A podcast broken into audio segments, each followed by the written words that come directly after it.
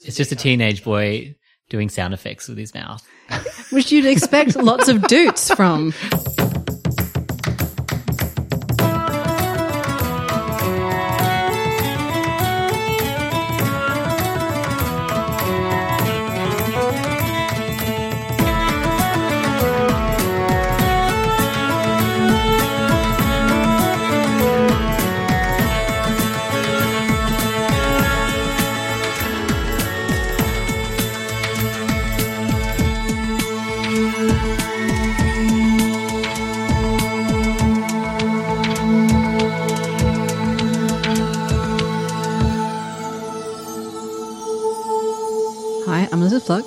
Ben McKenzie. Welcome to Pratchat, the monthly Terry Pratchett Book Club podcast. Each month, we discuss one of Terry Pratchett's books with a special guest. This month, we're discussing Only You Can Save Mankind, the first of the Johnny Maxwell series, and also Ender's Game Boy. And our guest is writer and editor Steve Lamartina. Welcome, Steve. Hi, thanks for having me. I just waved. I don't know why. I, you know, when, when I was a kid, I used to do that to the TV, so I totally understand. Oh, that's very cute. Yeah. I'll wave back. Okay. Oh, but this is better than the TV. They never wave back on the TV. Um, I aim to please. well, that's actually relevant to the to the book. Oh, it's true. Yeah. Yeah, wow, it's not just nonsense. Um, but Steve, this is this is actually this is exciting. We don't do this very often, but we do sometimes have people on who have never read a Pratchett before, and you are one such person. I am. I do feel like a bit of an imposter. No, No. And also, you don't need to to read this book. So no, this is a great first book. I think Yes, thank you. You've been very accommodating so far. you're a genre fan. Yes, I take it. That you is correct. Like fantasy and sci-fi. I do. Why have you never read Pratchett before? Well, I do remember the books from my youth. So probably my early teens, I would have started s- noticing them around, like the very colorful, graphic filled covers. But because at the time I was reading a lot of uh, point horror and thriller, and not so much uh, any of the kind of fantasy books. I got into sci- science fiction a little bit later on. I guess it just kind of wasn't part of my reading style at the time. So, yeah, I was reading about vampires and uh, serial killers and things like right. that. what, uh, who, which vampire? I, I have to know. I love vampire Uh, do you know Christopher Pike? I'm familiar with the name. I don't think I've read. He wrote a series called The Last Vampire series, and that was kind of my world when I was in about grade six, five, six onwards Wow. for a few years. Yeah. So Was it kind of- age appropriate? Uh, mm, not really. okay. Okay. That's probably why I liked it though. Mm. Yeah. I like the I like the sound of it. I'm a big fan of a series called The Last Werewolf, so I feel like it's a nice Oh. It's a nice dovetail there. Twinning. Which also has vampires in it. So everything is vampire. Even Terry Pratchett has vampires in it. Like, it's just, is there a series that is completely free of vampires? um well Mm. Is there any vampires in Lord of the Rings? I mean, not there as could be. such. We don't know. I mean, orcs are a sort of vampire. No. Well, wights are more like vampires, surely. Yeah. Barrow wights. But they're kind of like zombie. Well, no, they're pretty vampire I think orcs are like zombies. Orcs are more like yeah, they're a bit zombie-ish. Yeah. They're alive, but they're like zombies. Yeah, but they've been like blurred. Tinkered up. with. Yeah. yeah. Like zombies. Yeah, true, true. Um, are we speaking alien language to our listeners? Do we think? No, surely they know. If it doesn't sound like a foot stepping on a cow pad, then it's not an alien language. Oh, Yeah. I like that. Well, shall we discuss the book we're here to talk about? Let's do it. Why not? The one and only. only If not us, who will? Well, well Then who? exactly, exactly. Um, let's start as we traditionally do with a reading of the blurb. If not you, who else? As the mighty alien fleet from the very latest computer game thunders across the computer screen, Johnny prepares to blow them into the usual million pieces, and they send him a message. We surrender. They're not supposed to do that. They're supposed to die. And computer joysticks don't have don't fire buttons. It's hard enough trying to save mankind from the galactic hordes. It's even harder trying to save the galactic hordes from mankind. But it's only a game, isn't it? Isn't it? Ooh.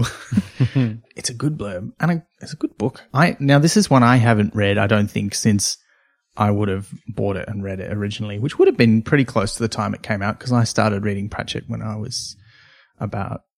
Well, I was kind of Johnny's age. I was a little bit older than him. Like if this this was published in '92, and he was 12, so I was I was a year older than him. There you go. Now listeners know exactly how old I am, by the way, which I don't think I've ever revealed on the podcast before. So I was very much his age and playing the same kind of games that are portrayed in this book. So it was very exciting for me. I was, I was remember being really into this when I read it originally, but I didn't remember a lot of the plot. I kind of knew the gist and I was like, I don't remember how it works out or This was my first time reading this book from this series, and I didn't know what to expect. I was just like, all I knew was games, and I was like, well, it's going to be like that book where they get sucked into a game. Is it hmm. like I can't remember what's called? Is Ready it Player One. maybe no? Well, there's Like a few there's of them. There's a grand tradition of stories where that happens now. I mean, Tron. I don't think Tron was the first, but it was certainly the big first Yeah. big one. But then you have things like uh, the Last Starfighter, which isn't really getting sucked into a video game, but it's sort of getting into a real situation via a video game. So it's got parallels with this, which I think predates this. I think that was late 80s or possibly 1990. For more books in which the video game comes to life, we'd like to recommend one of Ben's favourites from back in the 80s, Space Demons by Gillian Rubinstein, followed by two sequels, Sky Maze and Shinkei, and also the Gamer's Quest series by a friend of Splendid Chaps Productions, George Ivanoff. And what about the Ender series? Because I actually haven't read them yet. So I was going to say, I my brain the whole time fought to make this Ender's Game. Like 'cause I've ah. read the the first one because I heard the others are a bit crap, but um, I read the the main one, the famous one that got made into a movie, and yeah, the whole time, it's from the very opening, I was kind of like Ender's Game, Ender's Game, Ender's Game, and I couldn't stop imagining him as Asa Butterfield, which is now more complicated because he's now the lead in sex education. So that's just like Oh, a whole started watching that the other night. thing. Yeah, it's very good. Yes, I've But- heard. Yeah, there are like parallels with it, but not quite. Like it's Because that's set in the future, isn't it? Ender's Game? Yeah. And it's about an actual galactic war, but they train up the pilots. They're in space. yeah, and but it's like so spoilers ahead for Ender's Game. I'll try not to do them as much for you guys as well. I'm going to skirt around some of the bigger plot points, but um, yeah. So there's a big alien war, and the only people who are fast enough at doing the guns and all and flying the spacecraft are children because their reflexes are better. So promising children are taken out of school and put into a special training school to fight the Formics, um, who are the enemy, and they look like ants. That's why they're called the Formics. Mm-hmm. And Ender is like the best of them all, and he goes through this whole boot camp of things, and they basically do training games to to simulate what it's going to be like to fight Right. this enemy. And over time, he starts to get flashes from the other side of like he starts to see what it's like for the Formics. So there is like a lot of mm-hmm. parallel Yeah, okay. but yeah, I think the the message is different and the tone is very different as well. Yeah. But yeah, I'm, I'm always a sucker for for these stories that sort of turn that idea about oh the aliens are obviously evil around. mm. Um, Doctor Who has done that some in a great way sometimes. to drink if you're playing the the Doctor Who. Yeah. Ben mentioning it on the podcast drinking game. Well, look, you know, we also have done it in Night Terrace as well, so my my own series. But look, um, we should we should discuss the plot of the book. Although I do want to talk about the thing that appears before the plot because, um, and hopefully it's still in your edition. But the dedication in my copy says yet another one for Rhianna, who's who is Pratchett's daughter. Uh huh. I noticed that. loves video games, or at least I, I presume would have been a kid who loved video games because she grew up to work in video games as a video game writer. Oh, really? Um, and she's, yeah, she's really great. She wrote a game called Overlord and she also worked on the new, um, Tomb Raider games. Oh, great. Um, so yeah, she's a great writer as well. And, um, so yeah, I, I think this make, this makes a lot of sense that Yeah. this book would have been for her. But she's also a good writer, so like that's just God giving with two hands. Yeah. I know. I know. It's just It's terrible. how isn't it? dare. Really. Um, yeah. Yeah. Uh, but then after that, we have the back of the box.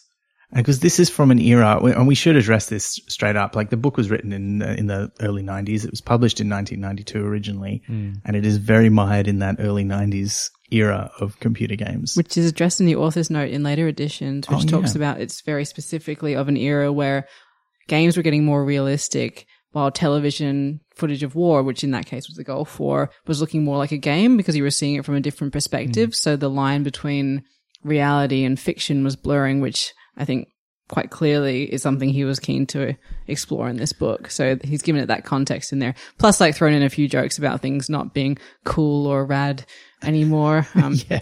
and he mentions shoes that were like popular in 2003. I'm like, I didn't know those were popular in 2003. So what does that say? I didn't. Yeah. I don't. Okay, know what good. those were at all. Yeah, well, okay. look, they, that could have been a UK thing only as well. So don't That's very Yeah, true. okay. worry yourselves. I sure didn't know what what shoes were and weren't cool in 2000. But as long as we're still cool because we just didn't know UK cool shoes. But okay, yeah, you're definitely both still cool in my book. okay, good. Um, but yeah, this was an era when video games, particularly computer games, came in big boxes, and the boxes had all kinds of stuff written on the back, just like the first page of the book, which so accurately captures that era. Uh, for me, I loved it as, as so much, um, uh, while also being a wonderful piss take and listing what what things you can play the game on. It was great. I I do it. remember those times getting one of the boxes and then always having to look down the bottom just to see if your computer met the requirements. yes, yes. and yeah, there was some some sad times when I realized I just didn't have enough memory to run it. I remember when I first got a hard drive that was big enough you could install a whole game on it. And you didn't have to swap disks around. Oh man, that was uh, that was a glorious time in my life. Just the amount of megabytes that well, it would probably bytes to start. Oh no, it was it was it was Maybe a couple of meg. It was like I think I, I think our first hard drive was like forty megabytes or something. Yeah, that's kind of crazy to think of now, isn't it? No. Around the time that I was playing a lot of these games was 1992. It was Mm-hmm. the year this book was published. I was living in rural New South Wales, inland.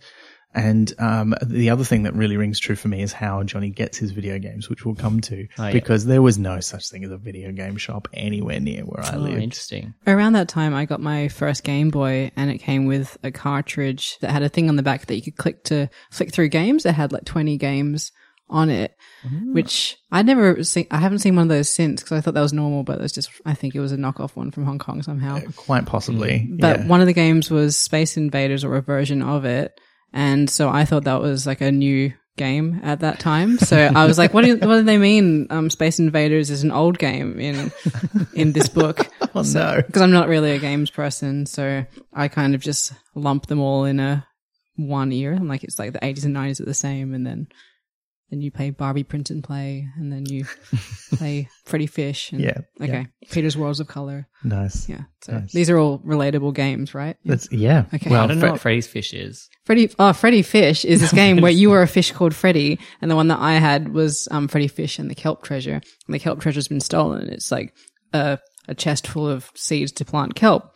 Okay. So you spend the whole game trying to find it, and you have clues, and you go do, do little challenges. Like you have to go buy a watch from a sneaky starfish that has like a trench coat full of watches and things like that. And at the end, the treasure is in the boat. Spoilers.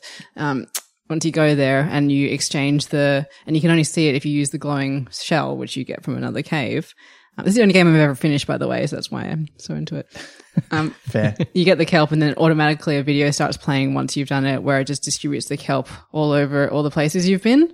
Oh, So, um, you have s- solved climate change, I guess. sustainability. Yeah. Okay.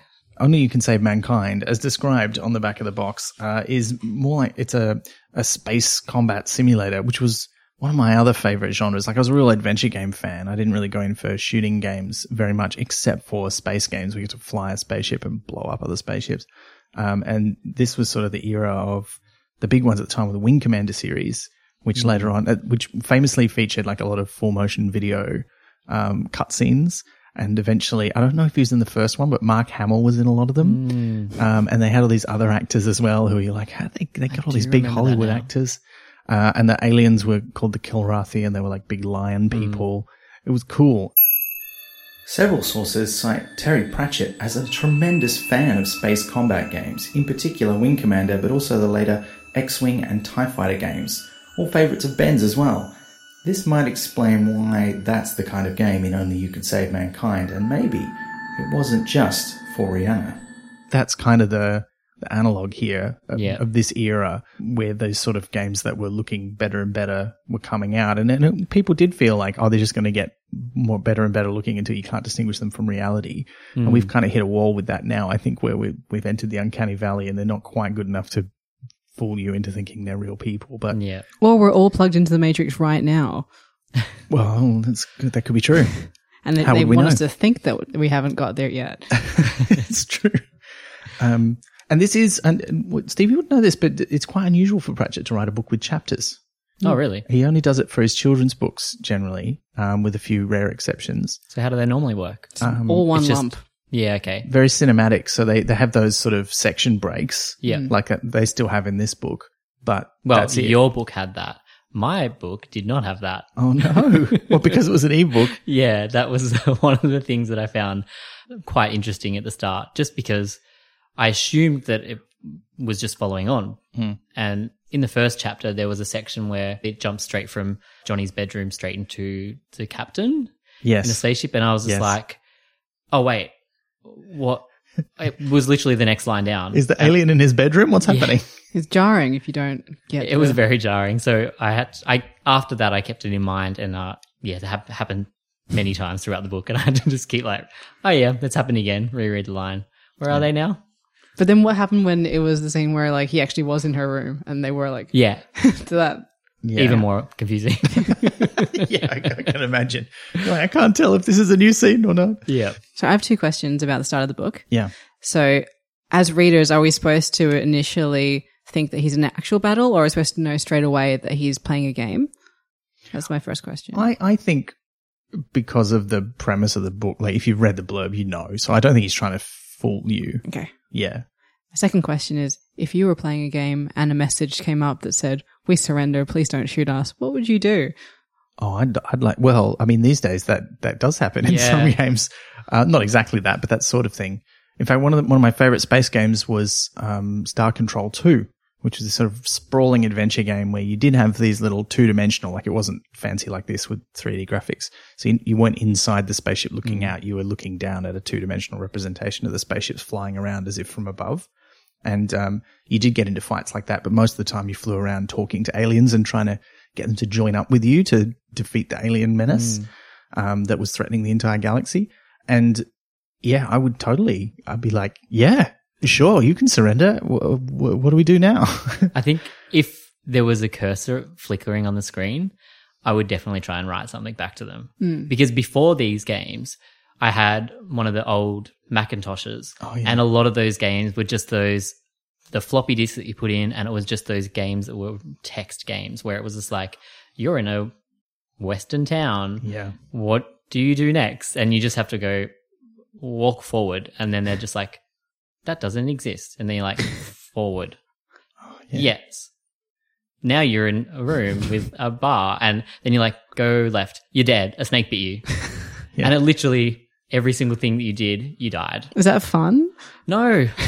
but I had a hundred of them because I used to get them from the market. So Oh yeah, Right. right. we had, I had, I just would die like several times on one, and then I just go, oh, well, I'll just play another one. And yeah, They were good ones. yeah, it was interesting too because looking back at those ones, you know, I guess it was this, it was that kind of beginning of storytelling on computers for me because you really do create the, um, you have images in your head of the space because of the way that they're telling it. But Yeah. yeah, so I guess if uh, getting back to this, if if someone wrote to me on the screen, I'd I'd probably try writing something very simply back to them yeah. back in the the early nineties just to see what happened. Why? No, that means yes, doesn't it? Why the word? Yeah. There's a, there's actually a Twitter account which replicates things that people have typed into those text adventure games that the parser doesn't understand and then has a, f- and I don't know if they're real ones or if they're just auto generated fake Yeah. ones that are kind of ridiculous, but it's very funny. I'll have to link to that in the show notes. Um, but yeah, we, we, we quickly jump into our space combat game. Um, I love the, the sound effect of the lasers sounds exactly like what the lasers in TIE Fighter sound like. So I was very on board for that. Um, and I love the title. It's called The Hero with a Thousand Extra Lives yes, straight in with the Campbell reference. That's very literary for a book for middle grade readers. I like it. Don't dumb it down, Pratchett. uh, but yeah, he's fighting, he's shooting, um, and pretty much immediately by the third page of the prose, the, the, the inciting incident has happened. In fact, even by the second page, really, because they say we wish to talk and then they say we surrender. Um, and that's like the first thing that happens. Like there's no, there's no preamble. It's like, let's, let's get to it. Here's Yeah. the point. And I, I really liked that about the book. one of the things that I found a bit tough at the start of this book was actually not. Uh, I wasn't sure actually if it was a Terry Pratchett thing or if it was just because it was written at a slightly younger age group than well, slightly. That's being kind to myself. Let's say quite, quite None a, of us are quite 12. a different. Yeah, Yeah. yeah. I read my first Terry Pratchett book at thirty-five.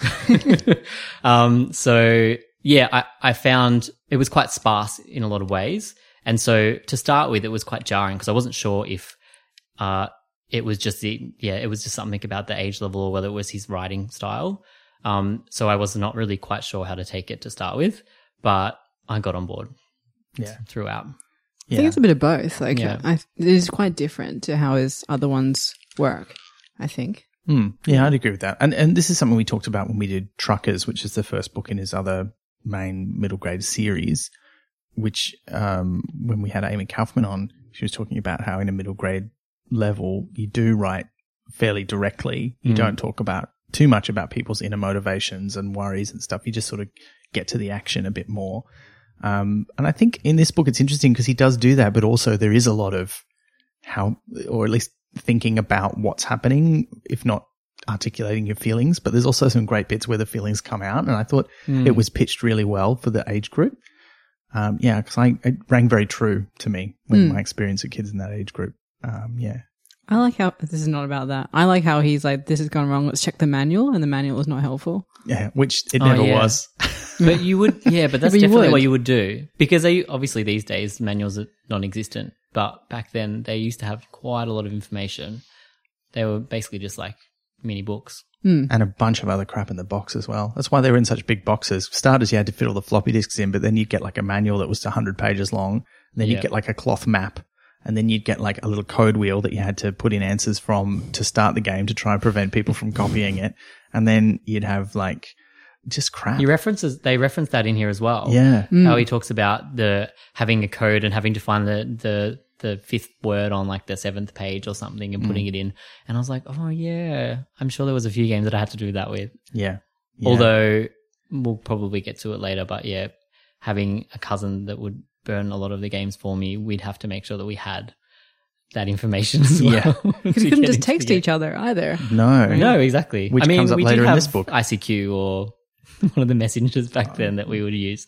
No, not in 1992 we did. Really? No, Wow.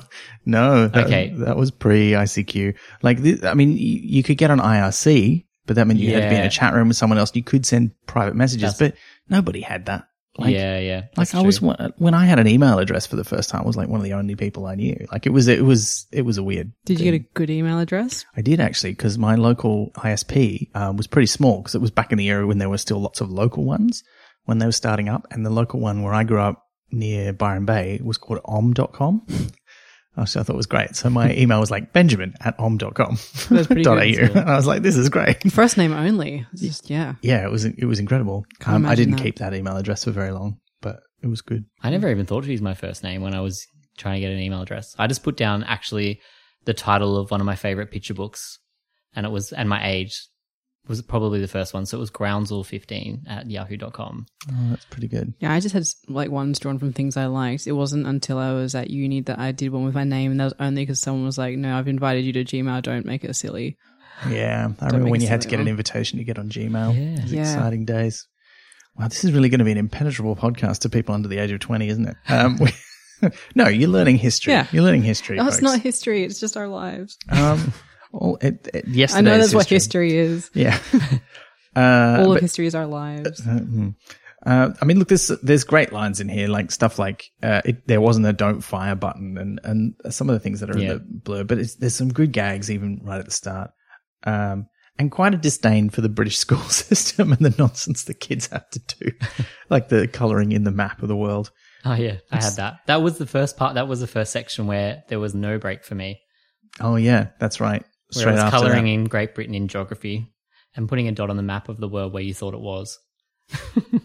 That really brought back a traumatic school exercise where they gave us a, a big map and you had to color in all the significant rivers. And because it was just like a mass of lines, I'm terrible at geography and also there wasn't the internet. I remember spending like what felt like seven hours sitting there with a blue pencil trying to, trying to color in these rivers. And I did a half-assed job of it and I left it out. I went to bed and dad came in. He's like, what is this? And I'm like, yeah, okay, I'll do it better. But Oh no, The whole world. I can't remember, but it felt like it. There's just so many rivers. that's intense. But also, um, I enjoy that he wrote "Die a Lion Scum." It was, it was his first instinct because he thought it was part of the game. So, Oh yeah, yeah. so yeah. he writes A L E I N sort of alien, Yeah. which is Oh, how yes. you'd spell it if you hadn't seen it written out. Alien. Well, so he's probably not very good at typing. You know, nobody was back in those days unless you it was your actual job. Yeah, exactly. those classes that I think those classes that uh, only started at high school for me. We never had to do it in high school. The year this was out, our computer, we had a computer lab of Macintosh classics. And they had, well, I don't think they were called classics at the time. I think they were just Macintoshes. But, uh, they, they did have like Mavis Beacon teaches typing on it, which was the um, classic typing tutor program of the time. We literally just had a small Scottish lady standing at the front of the class saying A S D F J K semicolon space. Wow. And that's all I remember from year seven. Okay. My mum was really big on typing proficiency, Mm. and I spent a lot of my school holidays. I'd have to spend at least half an hour every day doing a typing tutor. Except I had this weird DOS one that would sprout gibberish at you, and you had to just type the gibberish, so you Ah. couldn't even Oh. make it from words.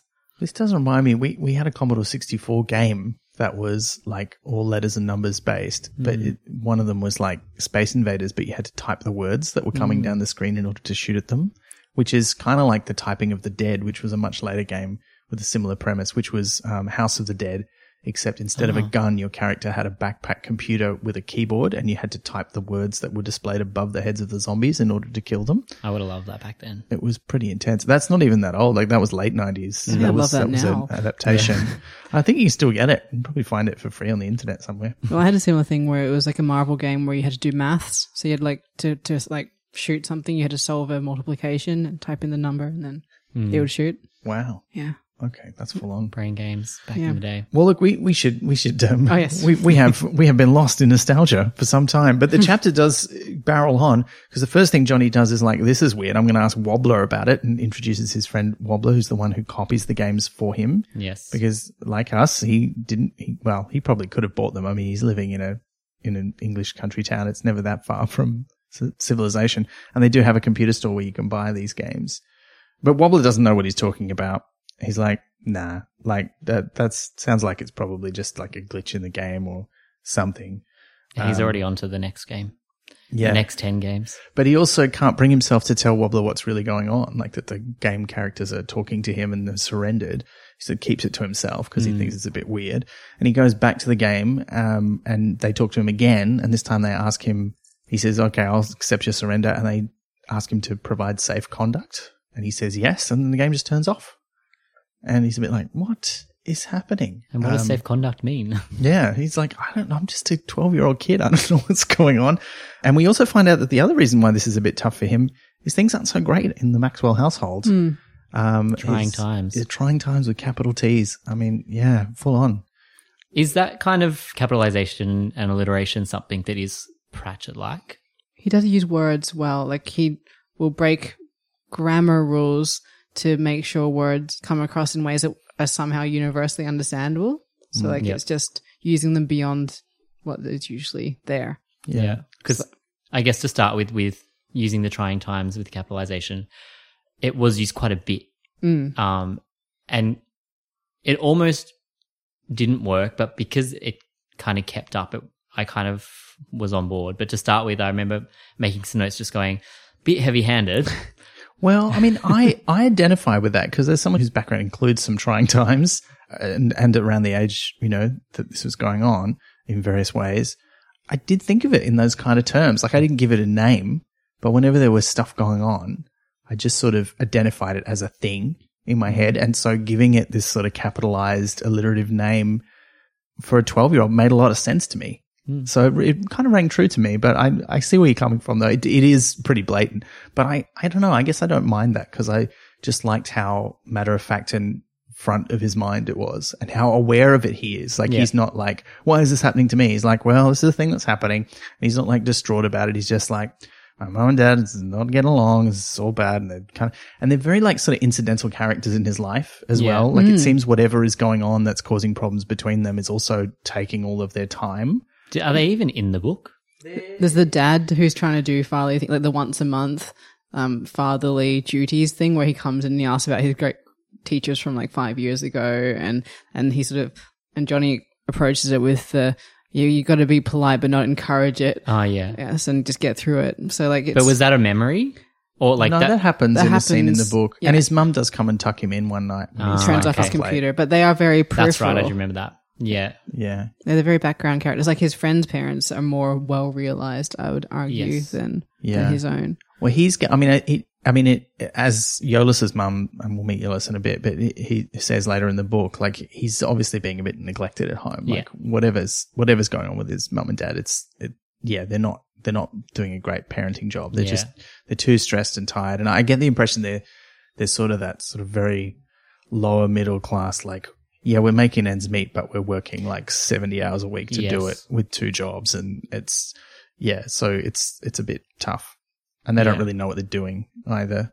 I do recall actually, yeah, now now thinking about it, there was when he was ill later on, his mum was there. But then there was also his dad he talked about his dad and buying the groceries Yeah. Oh, yeah. and how his dad would get the strange food, fancy food that was like, you know, didn't really work that well. But it made me kind of think it sounded like they might not be able to afford it or it Yeah. was just a kind of an interesting He's making bad choices about the groceries and, and it doesn't quite fit, which is kind of emblematic of like how they fit into his life, which is like it's just everything's a bit off. Yeah. I did kind of like how, while Johnny sort of is like, yeah, this is a matter of fact, uh, he also doesn't go into too much detail in the prose about what exactly the problems are. And I kind of liked that because I felt it made it broad enough that a lot of kids reading this would be able to identify with it. Yeah. Because you kind of have to go either way. Like you either have to be usually pretty, a bit vague and, and nebulous like this so that it's quite universal, or you want to get really specific so that people can sort of analogize it and go, well, that's not me, but I can kind of see how that relates to me.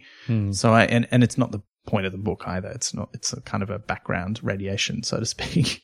yeah, but I like that. And then he's also being distracted by the fact that the Iraq war is on the news.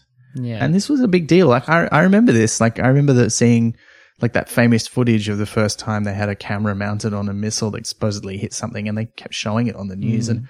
I don't think I, I didn't pay as much attention as Johnny does to it.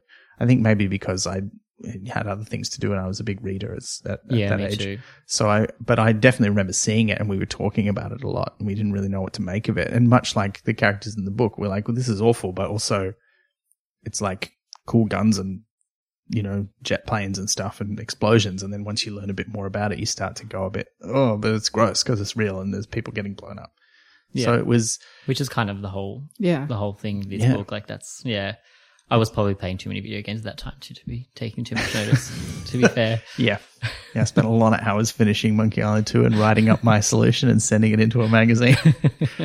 I wonder if that's always been kind of a thing though, the disconnects like between weapon as soon as we got bombs and things. Mm. like, If you're flying in a plane and you're dropping it over something, you still have that disconnect from the immediate aftermath. So that's kind of like a precursor for for the events in this book, which are sort of a precursor for drone warfare, where it is mm-hmm. even more like a game because Yeah. you're even further away. and even like firearms have sort of been sort of talked about like that too because it's different to like a bow where you you're putting your own energy into it and i don't know how true that is but i think certainly there is a, a greater distance from that violence than there is from something more direct and a lot of those things have lenses in front of them too. Mm. yeah true um, but he's, you know, he's seeing that on the on the news, and it freaks him out a little bit. He doesn't really know what to think about it. Meanwhile, on the spaceship, and I always like when they come back to the spaceship in this book, and it's not when they're interacting with Johnny, and there's just aliens doing alien stuff because it was cool. um, the gunnery officer's like outraged that they have the captain has chosen to surrender, but she's like, well, what else are we going to like? We keep getting killed, and they keep dying, but they keep coming back. Like this is it. This is our chance. He said yes. He's going to give us safe conduct. It's going to be fine. And when Johnny goes back into the game this time, he does it when he falls asleep. And it's, it's like a dream, but even more real than, like, it's not just like he's playing the game with his computer. It's as if he's really in a spaceship in space and some other players show up and he realizes, well, I guess I've got to save the fleet. And he fights them and, and blows them up. And he doesn't seem to be able to talk to them, although he, he tries. And after that sort of weird experience is when he tries to tell one of his other friends, Yo-less, about what's going on, who thinks that, look, you're just stressed out because your parents are having a bad time and the trying times are getting to you. He's a real mini psychiatrist because he wants to be a doctor when he grows up. Mm. So that's kind of it's it's cool because like kids are like that. Yeah. Yeah. Yeah. Um, and it's after that that he goes back into the game and after his dad comes to talk to him and has a go, uh, and mentions Space Invaders because his dad's a bit out of touch. Uh, it's a Um, very contemporary game of the time. I think you'll find. it's, it, yes. Okay, listen. Uh, but this is when he goes back into the game and the aliens are all gone. They've vanished. He's like, where are they? Where are they gone? And then he discovers after that, when he talks to Wobbler, that they're not just gone in his copy of the game, they're gone in all copies of the game. And this is where things start to get super weird. Because up until this point, it could have just been a weird dream and a strange glitch in the computer program or an unusual decision by the game makers. But now there's this coordinated thing happening in games everywhere. And this is very different experience of games because nowadays you would just be like, oh, I guess they're all connected to the internet. It's a special event. It happens for everyone. Back then it was like, no, like your copy of the game is your copy of the game. It's your copy of that CD. If you, something happens to yours, it should not happen to mine. And so this is super spooky and weird. And I kind of love that oddness of it. Yeah. Hmm. And he realizes when he goes back in the game, even when he's not there, his ship is flying off and leading this fleet somewhere. And he's been named as the chosen one, like of prophecy, who's going to lead them to safety. And, um, and they haven't seen any human ships for a while because they've flown out of what later gets referred to as game space, which I kind of, I kind of loved. Um, and, uh, yeah, he's, he has this really real experience of being in the spaceship flying around, which I think, I think when I read it, I was like, yeah, I want, that'd be a cool experience, but then you would die. It would be awful. And they have that really good moment, or good moment, horrifying moment where he gets killed in the thing and he expects that as soon as like the firings have happened to the thing, he's going to wake up in his bed and then he doesn't. He has to sort of live a bit longer to experience the dread of what it might, but then he wakes up in his bed. and Oh it's- yeah. Yeah. Gross. Yeah. So it, that adds stakes earlier on because otherwise I was kind of like, well, he'll be fine. He's got lots of lives, but if he has to Yeah. experience a bit of terror and suffering, then it's got stakes. I thought that was really clever because, like you say, it did give it stakes, and also the fact that every time he dies in the game, particularly when it's the dream state and wakes up, he starts to feel worse and Yeah, worse. like it's seriously gonna having a drain on him, and I thought that was really cool. Yeah, it's that kind of mix between is it the game or is it his, you know, is it him getting sick? Hmm. Is it because of the family situation? Like because he's being run down as well? Like it's that, you know, it, it's interesting to kind of think what, what is it that's actually causing it as well. It's that blurring between fiction Mm, and exactly. real life. Which So- is yeah a constant theme in the book where he's like talking about how do we know what's real and what's a game or what's real and what's not. And also lens of experience because like it's interesting in the game everything is real to the aliens but not to him so because the lens of experience sort of is a thing throughout the books as well Yeah. the Yeah. books the book the one book the one book. yeah. It feel, but it does feel like kind of epic though, uh, which I think is nice because it's this sort of, you know, giant fleet flying through space. It just lends itself to thinking of it as a big thing, you know? I don't think it's an accident that they've made television versions of the Johnny, I think both of the other Johnny stories have had a TV version. oh right Oh, Um, and this one has not, although it has been turned into a stage musical. that seems unlikely It does, but it's true. Um, but how I know. Uh, well, with, I think the video game parts maybe were done with computer graphics. I actually haven't been able to find any photos of it. So listeners, if you know where we can find some photos of this, you can find the soundtrack on, um, on like the Spotify and stuff like that. It's definitely in the iTunes store. I'm not sure if it's in Spotify, but it's out there. And, um, look, I've only listened to a couple of the songs and they're, they're all right. I think I'd need to give it another go. And, and now that I've read the book again, listen to it again. is the soundtrack real duty No, I don't think so. real lots of doots and some beeps It was. I, that's I, what I'd like I don't think it- soundtrack I don't think it was a big professional production. I'm not really sure. I'd have to check it out. But we'll It's put some it's details in the show boy notes. Doing sound effects with his mouth. which you'd expect lots of doots from Yeah. There was some flips in there. and pew pew pews Yeah. That's the that's they were the doing laser this noise musical. from Tie Fighter. It's like Oh, yeah. It's- It's, it's like slightly dark, slightly laser. yeah, exactly. Yeah. Oh, but this is also the bit of the book, by the way, where they fly past the remains of the Space Invader Yes. fleet. That was great. Oh, so sad. But it's such a thing now when they do these games, uh, all these stories where you get sucked into a video game. There's always like the remainders of the Hmm. old school guys. Like it's like in the terrible film Pixels. Oh, it's I such did a not see that. I've don't, never seen that either don't. It's so bad. Um, it's all about old school video games coming to life because there's these aliens who see these. They somehow get transmissions, which doesn't make any sense because they're not transmitted, but of these old video games, and that's the form they take when they come to Earth. And so they have to employ these no hopo video game experts to destroy them and save the world. that sounds good It's a good It concept. good. It's not a good film. Like it's got some that. gross stuff in it. Like literally one of the players at the end of the game is given a trophy for saving the world, which turns into a beautiful woman video game ah. character who becomes his girlfriend. Like it's not okay. Oh, it's a trophy wife. Oh. Yeah, Oh, quite, gross. quite literally. It's not. Yeah, it's got some issues that film. Um, but it's it's yeah, it's a thing now. But he's you know he sees the space invaders. They talk sort of sadly about the old ones who you know they fought, they all died. This is all that's left of them. And then he fights another player ship. He tries to explore the inside of his cabin. I really liked the bit where he's eating lunch or, or dinner, Mm, and there's like a sense. massive bag with all a list of um, additives on it. I thought that was a nice touch. I got really hung up on him going to the bathroom because I'm like, he's going to the bathroom in his mind, or is he going he- in real life? Did he actually? Did he?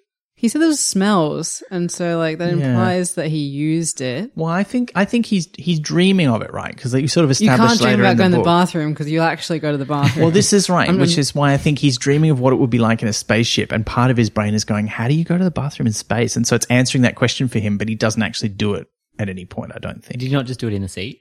I thought he went to like the bathroom. They talked about like space bathrooms having a smell, and Oh, that that the door wasn't enough of a barrier for Oh, it. I do remember that. Yeah. And I got yeah, so like I I got hung up on that for far longer than I should have because I was like, like did he go to the bathroom? Yeah, Because- because because later on you kind of find out that like in the dream they can only see what they have seen in the game. Mm. So I'm assuming that he can't see a toilet in the game. Yeah, although he does end up seeing more of the cockpit than he can see in the game because the game doesn't have yeah. like food dispensers and stuff. Yeah, that was what was confusing to me a Yeah. little bit later on when they were saying that that was the Well, I think, Maybe there's pictures like art in the in oh, the in the book. booklet. Yeah. Mm, yeah, that that, would like- make or sense. on like the cover, yeah, or on the box and stuff. and it would have an illustration of the inside of the Yeah. spaceship, but not of the inside of the enemy spaceship, probably. Yeah, Yeah. that makes sense. So I think that could work with that because he slowly developed the ability to influence, Yeah. but not at that stage. But so we're agreeing that he didn't use the bathroom. This is very important. I don't think so. I think, I think he yeah, I just think thought it just about maybe how was it a would be smelly done. bathroom that Okay. existed in the spaceship. Although now you say that, I seem to remember maybe there's a bit where he leaves the cockpit. Anyway, Yeah, I like- thought he went to the bathroom, and I'm just like, how does that work while he's asleep in real life? um, well, look, It never ends well. No, it's just you, you cannot. Um, Just to harp on about that for unnecessarily long, but it's an important point. well, look, he he's eating his lunch when another spaceship turns up. He's like, "You can't shoot me while I'm eating your lunch," but it does. Um, but it doesn't like blow him up instantly. It sort of damages his ship. He manages to destroy it, but then he slowly asphyxiates because his air is all leaking, and it's horrible and horrifying. Um, and he wakes up at a uh, in bed, realizing that it's a dream, but it felt very, very real. Um, but he's not in bed. Actually, no, he's sitting at his computer. That's the other creepy thing that happens is he goes to bed, but then when he wakes up, he's sitting at the computer desk, and it's like, oh. Exactly. So if he went to the bathroom at some point, he went in his room. Or he went out to the actual toilet physically. Did he though? well, if he can sleepwalk to the seat, the Do computer. I choose to believe that, Liz. Fine. They don't have like a detailed scene of him cleaning up, so Yeah. Um, but I think that's an important point about him having that death experience because throughout the book, you sl- you see him slowly get more empathy for the creatures. Like he gets it because he's been involved earlier. Like Kirsty mm. develops it later. You see how they need to experience it from the other side, which I think is a real human problem. Like it's it's a real thing where it's like, oh, if I can't see it happening to me, or if I can't see it happening to someone I love, then I can't see it. Mm. And I found myself having this issue as well because whenever I tried to imagine the Screewee or the captain, I would initially see what Terry Pratchett described, and then my brain would force it into progressively more humanoid shapes because I found that easier to relate to and imagine hmm. because I couldn't relate to it otherwise. Which I was like, oh, is that kind of like what the books? Well, they also have that very, like, they're written in a very human way, Yeah. Hmm. which is a very Pratchett thing to do. Anytime he writes, like, non human characters, he makes them feel very human. Yeah, the languages and yeah, the gestures and that kind of stuff. Yeah. But But, so- always with some nice touches. Like the empathy thing is interesting as well because like when Big Mac, one of his friends, is introduced, I was like, this is a terrible dude. Like he's just he can't wait for war. He's always talking about how he can't wait to join the army and stuff. He hopes that the war is still going by the time he's eighteen. And I was like, well, this is just going to be one of those characters who's terrible. Speaking of Big Mac, um, a major problem that I ran into throughout this whole book was that every time he had a scene, I got aggressively hungry.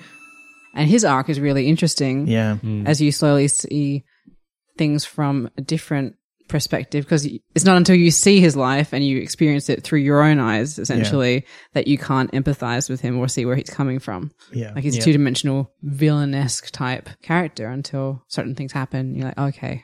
I guess that's one of the major themes of the book. It's that that idea of the other. Mm. Well, and the alien, exactly the alien. Um, b- b- earlier in the book, I was kind of thinking, is it about migrants? Uh, in, is it about you know? But then it, it, it doesn't really matter. It's it's kind of about the other, whether that's the other side in more, you, you know, the aliens in space. Yeah.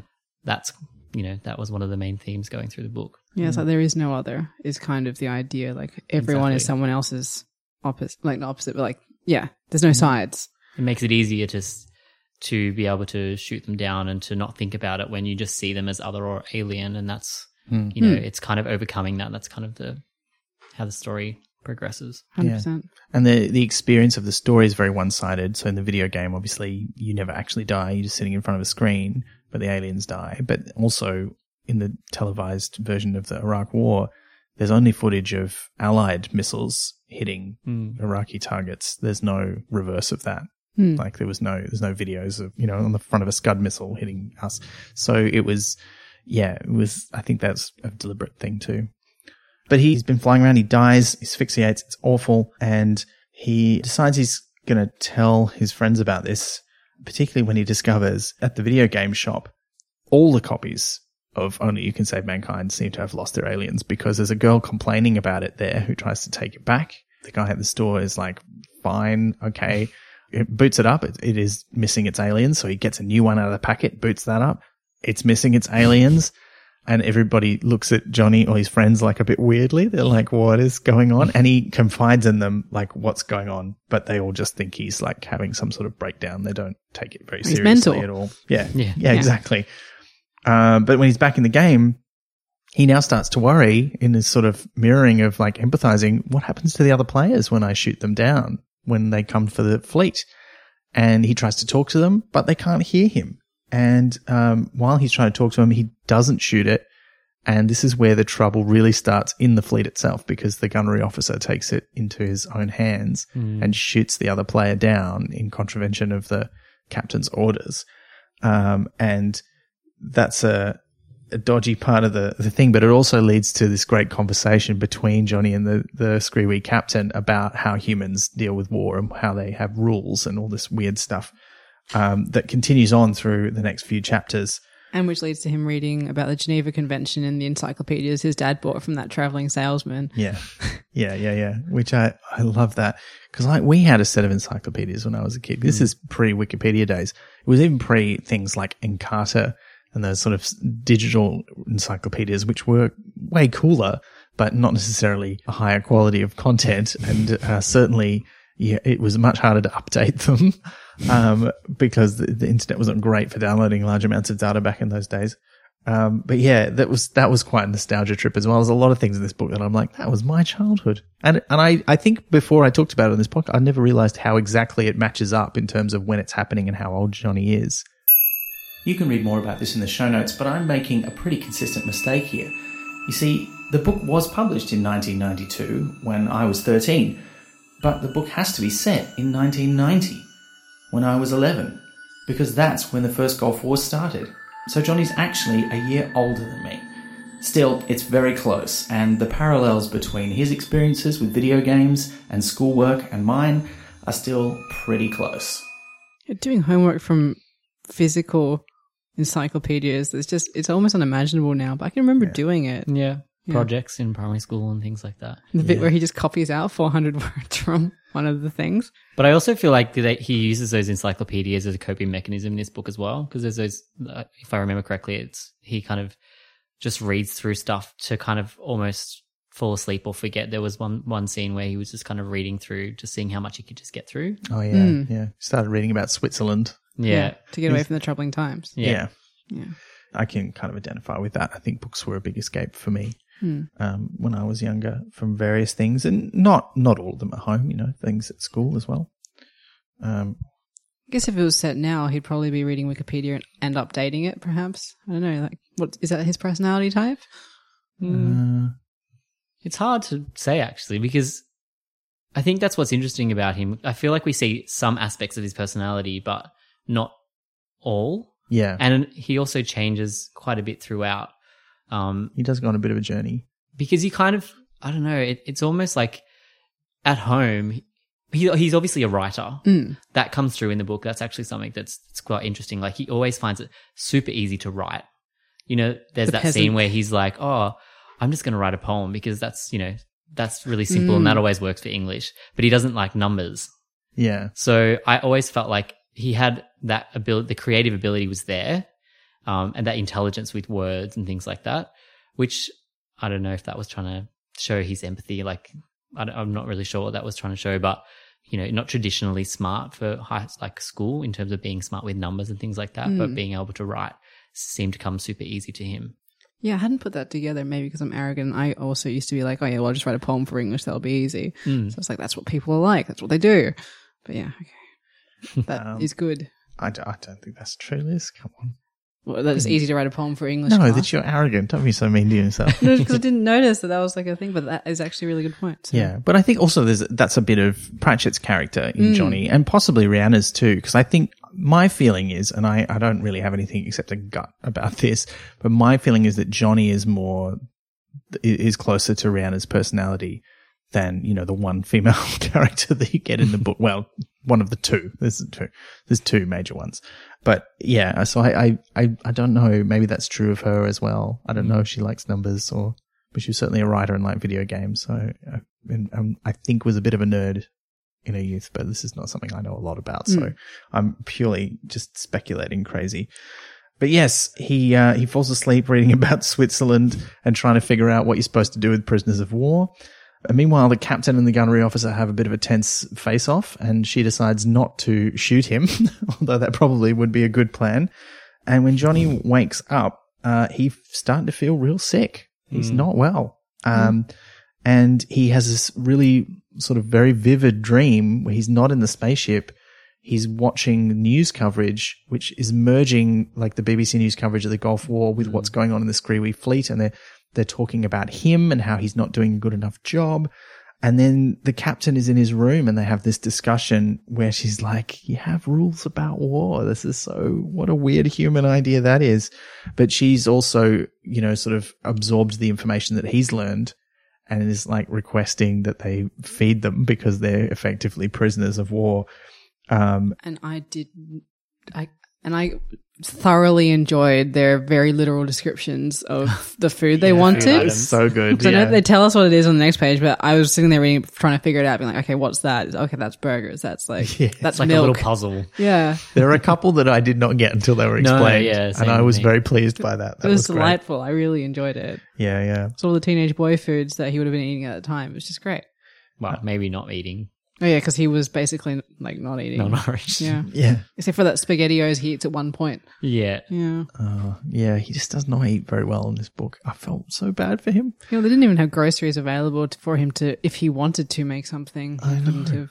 Oh, it's heartbreaking. But look, he um he he gets back into the game after that, um, but he does it during the day when he figures maybe there'll be fewer people playing. He's homesick. Um, and the uh, he dreams into existence, and he and his friends are pretty sure that they're not really there. It's just a dream. But he dreams Wobbler, Big Mac, and Yo-less into existence, flying these supply tankers that he sort of escorts to the fleet, full of you know snappy flakes and you know cornflake equivalent and milk and I forget what the other thing is hamburgers. That's right. Hamburgers and fries. And one one thing of chicken lumps. Oh yeah, the chicken lumps. Chicken lumps. oh, it just sounds gross. I mean, Um, is lumps any worse than nuggets really when we think about it? I not really. guess Nuggets. I guess Nugs not. and lumps. Yeah. Yeah. Oh, it does. It's not. It's not ideal. Neither are pleasant. Yeah. But and there's any- that great thing because they don't all have like he's the only one with guns, so his friends who aren't really there are unprotected. And there's this great line about if Wobbler's milk place is hit with a missile, turn into cheese very quickly. that was fun. That was pretty funny. Yeah. yeah, Uh, but then after they leave and evaporate out of his dream, um, he sees another player coming in, but this one seems to really know what it's doing. The ship flies with an unusual amount of skill. He tries talking to them, and this time they do hear him. They even respond, but they're not very friendly, and they manage to accidentally sort of crash into each other and explode. And he realizes when he thinks about it after he wakes up that he knows that voice. It's the girl from the video game store who was returning her copy of the game. So he um, he tries to find out who she is. First by calling Wobbler, who doesn't he sort of has a vague idea, but doesn't really know. And in order to find out her actual identity, he thinks he's like somebody's sister, and the person whose whose sister she is is a friend of Big Mac's. So you're gonna have to talk to him, and he can't phone him. And this was su- this is such a 80s 90s thing. Like first of all, he has to call everyone on the landline. Secondly, one of his mates just doesn't have a phone because of his personal circumstances. They don't have one at home, so he can't call him. He's going to go around and see him, which is just like that would like these days. This parts of the book would go real quick because it'd just be text messages, Yep. and there'd be some other reason for them to catch up. But he tracks down Big Mac, and Big Mac's with two of his dodgy mates. Outside they, a pub, They live on the wrong side of the tracks. Yeah, that's right, outside a pub. Yeah. fiddling with a car. And because he's talking to him, Big Mac decides not to go with his two friends who've clearly stolen the car and gone for a joyride Hmm. and have an accident and die. It's suddenly very Mm, grim. It, was, yeah. felt like quite a tonal shift. It did get pretty grim. Yeah. I, I, I guess I kind of, I vaguely remember that this was coming. I didn't remember that, you know, his friends died in a car accident, but I knew there was some, some grim stuff in this book. And I think it's the sort of thing where Pratchett's like, I'm not going to shy away from this. Like kids are, every kid's going to know someone who knows someone who died in a car accident. Like that was, or, or died somehow suddenly and unexpectedly. It's a thing that happens, particularly once you get into high school and you're regularly interacting with a much larger number of people. Hmm. I think that's when most people experience that sort of thing, apart from, you know, the deaths of elderly relatives or pets. And so I think, I think I can kind of see where that's coming from. And also it's really meant to, well, I felt it was really meant to highlight, you know, Big Mac's from, he's not, he's not having a good time. Like we think Johnny's not mm. having a good time. Big Mac's really not having a good time. And it's Yeah. again the shifting of perspective and empathy. Mm. Because there's also that really interesting sequence of how Big Mac is a different person. Yep. Yeah. Oh yeah. Yeah. Afterwards. And I was kind of like, is he going to like beat him up or something? Because I was like, is he going to, like, is it, are his friends from home more important to him? And is he going to have to do, but then it went in a different dark direction that was really visceral and horrible. Yeah. Yeah. Yeah, it was interesting to see that interplay with the, when he met him in front of the car with his friends, and he was, you know, big tough Big Mac, and then as soon as his friends left, he kind of let down that um, persona, and you could see him going, "What are you doing here? you know, like Yeah. you shouldn't be here. This is not safe for yeah, you." this is not a good place." And you can see that he's fr- he's you know he's it's his friend and he cares about him. Uh, and then obviously, yeah, the accident happens, and you see obviously uh, completely. I mean, I guess that would happen to to anyone who almost could have been in that car. Yeah. Yeah. It's full on. It's, it's a, like, it's, I think out of all, it- it's, it's a clever scenario in that, you know, he's not physically injured, Mm. but it's very visceral reminder that living that kind of life, doing those kind of dangerous things, you know, having that risk taking behavior, you can get you killed. Yeah. And it's like, ugh. I mean, it's, and it's not presented as like a cautionary, you shouldn't Mm. nick cars kind of way. It's more kind of like these things happen and they could happen to you. And it's kind of awful. And when it does happen to somebody you know, that's also awful. Yeah. I know. And I, I, I, I like the way Johnny sort of just figures out what to do Yeah. Yeah. on his own. He's like, I can't put you in an ambulance because he sort of recognizes, and I, he, he- and it's part of that transition he has where he's sort of understanding death, and that's sort of like a, a real sort of recurring theme in the book where. You know, it's very distant when it's the war on the TV, mm. but then there's various different ways in which they make it more visceral and more cl- and close to home. And this is kind of the most literal version of that. Um, you still kind of see it again towards the end where he has to like kill one, the, the gunnery officer and, Yeah. and it's much more visceral than any of the space combat stuff. But this is like real people really dying, and it's it's full on. Yeah, Yeah, and it is like that extra added context because there's people dying in the game, there's people dying in the war, and now there's people dying in his real life, and it's trying to show us the different distances we have and how perhaps the reaction should be the same, no matter how far away we are from it. Yeah, it's that empathy. Yeah, and it's something that he's starting to show a lot more. That that whole figuring things out is just another way of, you know, he's empathizing with. He can tell that Big Mac's obviously going through shock or you know um, something similar. and that it's serious. Yeah, Yeah, and Hmm. something just getting him to getting him some help um, is you know his main concern. Yeah, yeah, All right. So should we rocket through the next little bit until we get like so basically, long story short, he gets in contact with the girl who turns out to be called Kirsty. Mm-hmm. They arrange to meet at her house. And there's that great bit where she's like, "Well, it's safe for me," and he, and he just quietly thinks, "But what about me? It's not safe, Safe for me." For me, Yeah. um, she's a massive high achiever. Her room is full of trophies. And her, mum- family's super posh as well. Like they're clearly upper class folks. Yeah. And I'm sorry to get so English essay about this, but they live on a crescent and he notes that it is very straight. Like it's actually not that curved, which is again the thing about perspectives and lies versus reality. And it's just, yeah, I thought that was an, maybe I'm overreaching with the whole, like, it's like a Shawshank Redemption. Why is the car red? Because it's Red's Freedom. No, it's actually the only car that was available. But, um, but I was like, oh, the crescent is actually quite straight. That's a, that's a comment. But, um, so he goes into a posh house. Her mum's all kind of like, oh, like, you've got a friend finally, you, you loner. Um, and comes in with all the teas and stuff. Um, but yeah, basically she believes him because she was there. They get down to business to try and sort things out. The thing that convinces her to help is that the captain is a woman and she's like, well, men always try to bring down women. So he carefully doesn't mention that it's actually a matriarchy. Um, cause the point still stands ir- irrelevant of it. Well, yeah. Yeah. Yeah. But that's not why he doesn't mention it. But it's kind of irrelevant that they live in a matriarchy because it is kind of this crappy dude trying to bring down someone he doesn't like for whatever reason. Yeah, and they're still conforming in some ways to human gender roles, even Yeah. though they come from a society that should be kind of reversed. But that's interesting. Yeah, because they have that comment about because they're reptiles. She's like, well, the women are traditionally warriors. We have to protect our breeding ponds, which is a similar thing to Naomi Alderman's The Power, um, which is a science fiction book about. The core question is, what if women were the the strong one? Like if gender roles were flipped, essentially, it's done very well. But yeah, so that was just my long, short summary Yeah. of getting to that point where they decide to try and dream their way into the alien ships. Yeah, and the reason it's so crucial is that there has been a mutiny. Like the gunnery Mm. officer has persuaded the other crew members to lock up the captain in her cabin uh, and take over the fleet, and they're just going to turn around and go back towards game space because that's their destiny. That's where they're meant to be. which he knows because he tried to go in and help them and they all gave him like 10 seconds to get out before we started shooting you. Yeah, yeah, and it's this is like I I love this because it's like now the stakes are super high. You're like, uh oh, and because also Johnny is still really not very well. Like the whole time he's talking to Wobbler, he's he's not looking so great. When he goes to meet Kirsty, and just before they go back into the game, he's really looking not well at all. And just as he's sort of saying, yeah, well, we could get into the their spaceship by dreaming our way in there. He basically just blacks out. He doesn't even fall asleep. He just falls unconscious immediately and wakes up in the captain's cabin. And this is after the this this is after the conversation about them trying to figure out how to get into the spaceship, into Yeah. the captain's spaceship, Yeah. uh, because that that's what we were talking about earlier with them trying to figure out how can we uh, how can we get into that space if we haven't seen it. So they need to figure out a way to imagine what that space might look like, which I guess they don't really come to a common agreement.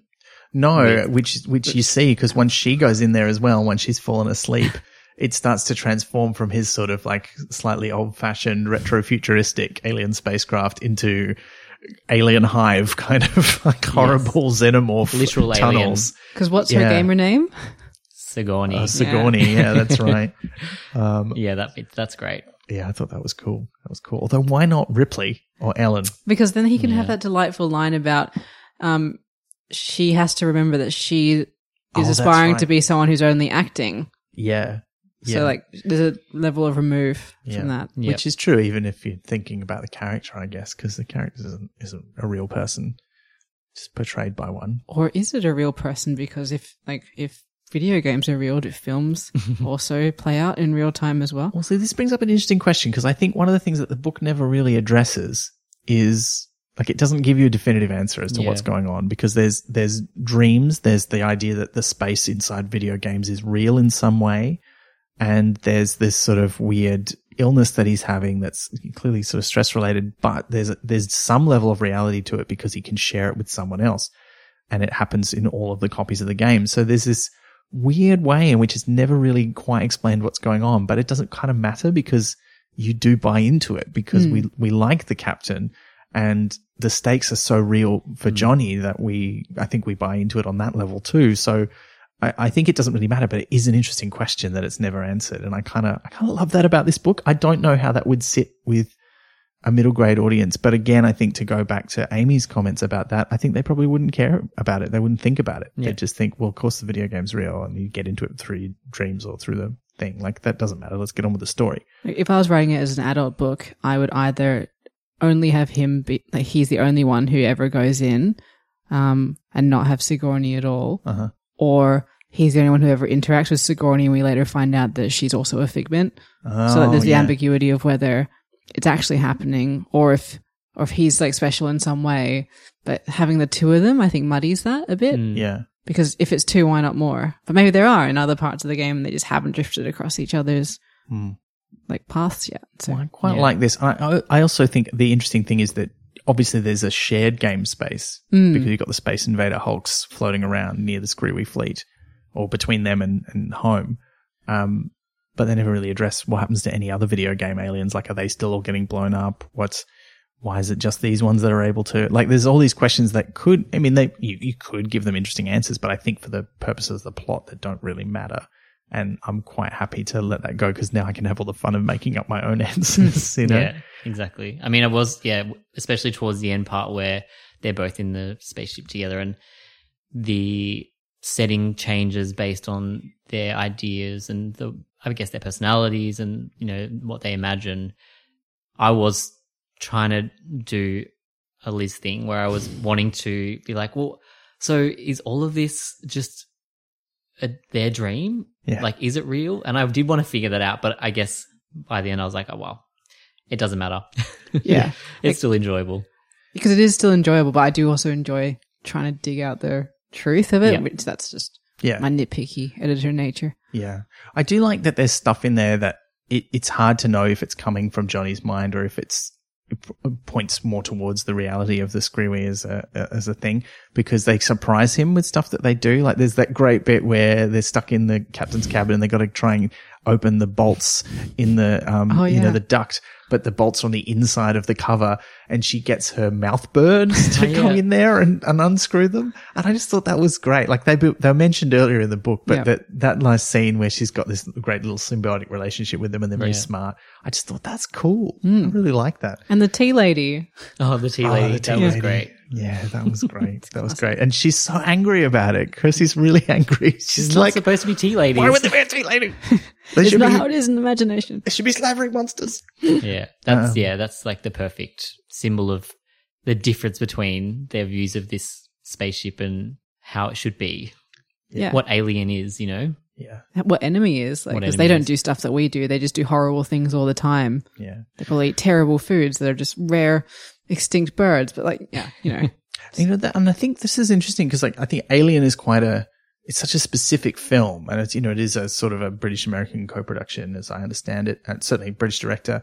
But British science fiction often, I think, more often in some ways than American science fiction, certainly by the time of the eighties and nineties, had been exploring those ideas of well, maybe aliens are kind of like us. It's something that American TV did do as well, but sort of a bit later with things like um, Alien Nation and um, even a little bit in the original V series, which are from which is from the 80s. But around this time, you know, like I said before, Doctor Who's been doing this sort of thing, like even really early on. It's something it did a lot in the 70s and a little bit in the 80s. I mean, at this time, when this book was being published, it wasn't on TV, but there was sort of other kinds of things like the Tomorrow People. oh my god, I love that series so much. I can't believe you've watched it. I've Usually, watched- no one's ever heard of it. You I've heard of it, and? I probably watched it, but I can't remember. There was a character called Megabyte. It was the best. Oh yes, I did watch Yeah. that. Yes. And the thing was that they could teleport. Sorry, it's just, I'm very excited. This was when I first got the internet. It was one of the two things I would look up because I'd get like 15 minutes of internet time. so you look up Enid Blyton and the Tomorrow People and Do read you, some. do you mean the 90s? Was it the 90s one that you were watching? Yeah. Because that was like a, re- not a remake, but kind of like a re, reimagining of the original series, which was, I think, very 70s and early 80s. Mm. See, I feel like I'd know this if I'd gotten more than 15 minutes on the internet Yes. and if I hadn't spent seven of those minutes on Enid Blyton. I think that's fine though. But it was so good. I was like, me and one other friend watched it. So whenever I went to her house and she got internet time, we'd both look up the Tomorrow People and maybe print out some pages of facts. And there was a whole thing where like it turned out Tutankhamun was a Tomorrow person. And then someone like called out their their terrible name because they're like, oh, you can also travel through time. They're like, no, no, we can just teleport. So tomorrow people is a terrible name for them. but they're the people of tomorrow who can teleport. Because they've like highly evolved. They're like mutants from the X Yeah, Men. but if Tutankhamun was a tomorrow people, he's really a yesterday person. Yeah. So like, it's not really well, yeah, but if you know what's his name? What's the more like the- X Men. Like Apocalypse is a is an X Man, but he's like from ancient Egypt as well. Yeah, but as in like he's an X Men, and these are basically X Men as Oh, well. They're just like a X-Men. subset of mutants. Yeah, They're not like we're all going here. It's just some of us are like this. It's like some of us will have blue eyes, and some of us never will. Like it's just. I guess they couldn't call it teleport people. I mean, it would be accurate. It would be accurate. So I just haven't been this excited about anything in a it long was a time. little bit limiting in terms of the, the scope of the show. Maybe Should we get back to the book? I think we should. Okay. we should, uh, because they they managed to get their way onto the bridge of the ship. Partly because um, the captain tells the guards that Johnny is the chosen one, and they're all a bit like, "Ooh," and they don't really talk much about the chosen one thing. Like it comes up a couple of times, but they never really say where that prophecy comes Yeah. from or what the deal is. Well, like And I how they think- ended up in space. Well, I think that kind of makes sense though, because those are bits that never get filled in in those games. Like until the later ones where they're a bit more interested in the story or something much more complicated, like say Star Control 2, where there's this intricate backstory about the history of the universe and how all the aliens relate to each other. Yeah, and where did Professor Oak get his initial Pokemon from? Like, Well, he was researching them himself. Like, there's, you're not the first ever Pokemon trainer in the world in the first Pokemon What? game. I mean, how else would you be battling all these other trainers all the time? That is true. Oh well, They're just in the wild. They are. Do they have hmm. normal animals? I, I tried to find this out in the hmm. Pokemon universe, and I think the answer is yes, but not very many of them. Are they Like vegetarians? a, like a dog. No, they do eat Pokemon. Oh no! I, I this is a Which question that came up with a friend recently, and there's at least one or two references in the anime and in the games that say that What there's would be the certain kinds of tastiest Pokemon, they eat. Pokemon? Well, I guess the ones that are. I mean, look, I'm a Jigglypuff would be like a marshmallow. so I'd only be eating Yeah. the plant ones. But even those ones are a bit alive. They're It doesn't usually seem pretty right. poison eater, Bulbasaur aren't is they? pretty alive. True. Oh, they're- yeah, Bulbasaur's very well. Bulbasaur's also like a lizard. Like, it, I don't think all leaf Pokemon are actually plants. I'm just trying clearly, to think You'd what have to was- stick Charmander in the fridge for a bit first, I think. Yeah. Yeah. Or extra self-sourcing. up. I think Metapod would taste the worst. Oh, No, Magikarp would taste the worst. No, Trubbish would taste the worst. Literally a Pokemon made out of garbage. what about the one that Oh, is? yeah. There's all the oil keys? ones too. I apologize to my housemate because he listens to the podcast and Trubbish is his favorite Pokemon. And Trubbish is super cute. I love Trubbish, but I But wouldn't it's want good. to It eat means him. that there'll be lots of them around because no one wants to eat them. It's true. Would Doug Trio taste like potatoes? Mm, Well, it looks like potatoes. dirt. I think they just taste like dirt. Yeah. This is quite a diversion. yes, but Um, I still don't. What, what, what, it's disturbing. yes, and I don't know what the most delicious one is, but I can take a wild guess at the worst tasting ones. Jigglypuff. Listeners, if you'd like to tell us which one you think is the most delicious Pokemon, you can join our conversation on social media using the hashtag PratChat28 Delicious Pokemon. and hashtag delicious Pokemon. Expose this truth of the Pokemon world to the greater public. I mean, look, it's it's a challenging topic, really, for a vegetarian because you're like, I really like eating vegetables, but I don't want to eat Bellsprout. He's my friend, but I wouldn't eat him anyway He's it's like a flower. You can just eat all the flowers. grass around them, and then you reveal more Pokemon. That's true. Yeah. But maybe there's also just vegetables. Well, that aren't maybe. Pokemon. Well, there are. There are definitely vegetables because there are berries and there are things like pungent roots and mushrooms. So there are there are other forms of food, and there's pasta in the in Pokemon Sword and Shield. One of the big things is you cook different kinds of curry. Um, Or like Bulbasaur curry. No, you don't put Pikachu Pokemon in the curry. curry. You de- you you definitely don't put Pokemon in the curry. Do any of the Pokemon, sorry, the final question about eating Pokemon. Do any of the Pokemon like make a thing that you could make like milk or cheese? Like, is there like Oh a, well, Miltank is a is like a cow Pokemon and definitely produces milk. okay, so you, okay, so there's like dairy, but like, Yeah, okay. yeah, there's probably some sea cows as well. But definitely. I reckon Metapod would probably have some sort of secretion. There's sheep and goat Pokemon in, in the Galar region in, in Pokemon Sword and Shield. also, like, would you like harvest their fur to make? Yeah. You Clothes. can. You can make, make things out of their wool. I feel like this is like the worst game of Pokemon. Is just like building a settler society with using Pokemon. It's certainly not a patch on Pokemon Yena, which was the um, mythical Australian version of Pokemon recently invented by an artist. It's so good. It's so good. Uh, we'll have to we'll have to look that up. And there was a previous Australian Pokemon on um, Tumblr somewhere that was Oh, also I do really great. that one. That Yeah, but the good. new one is also good because it's all concept art, so they're not. It's not just sort of in-game art. It's all like cool pictures of the different things evolving, and they did heaps of Pokemon for Oh. it as well. amazing. Um, and not just the, the Pokemon themselves, but the version of Australia that would fit into the Pokemon universe. It was, yeah, it was quite extraordinary. I have a question about the book. Yes, So the what do you call it? The the, gen- the gunnery guy, the bad one. gunnery officer. gunnery officer. He's just been sitting in this room doing a bunch of murder. he has. Yeah. Yeah. he's killed the rest of the bridge crew so he can take over the ship. Yeah, and they still has like I feel like they've talked about the ethics and not wanting to kill people enough. I'm like, surely that's oh, Honor. enough to be like, we- we're going to take this guy out and and rescue the because they're now flying in the wrong direction as well. We didn't mention that. Oh yeah, they're all going to die because there's a massive fleet of player ships that are waiting for them. Because he's bravehearting everyone, basically. He's like, for glory. And I, I haven't seen Braveheart in a long time. Is that what they do? Like, they all die and go into battle? Look, for they glory? sort of, but they don't. They can't really avoid it. Like they can't just sort of run away. No, but they, can, run out they were Scotland. running away, and he's turned them around. Are you talking about Braveheart? No, I'm talking about the book. Okay. Oh yeah, no, they were running away, and they've turned around to fly back towards space. You're right. I don't know what's happening in Braveheart. Well, I'm saying Braveheart, they can't really run away because they've run out of Scotland. If only Oh. they had spaceships. Yeah, Yeah. or swimming. Imagine if Scotland was a spaceship. Hmm. That would be so awesome right now. They'd just like, they'd just take off. They'd be like, fuck you guys, we're out of here. Sorry, they'd be like, fuck you guys, we're out of here. And they'd be, that's the worst Scottish accent I've ever done. That's getting edited out. Let's get back to your question. What is your question? Like, surely that's an opportune moment to just kill him. Like, I, they they dither about it, but they've got honor and stuff. But I'm like, It is strange. Shoot strange. him. Although the captain hasn't been there when he was doing that. Yeah, And so that I guess the rest of them were just following his lead.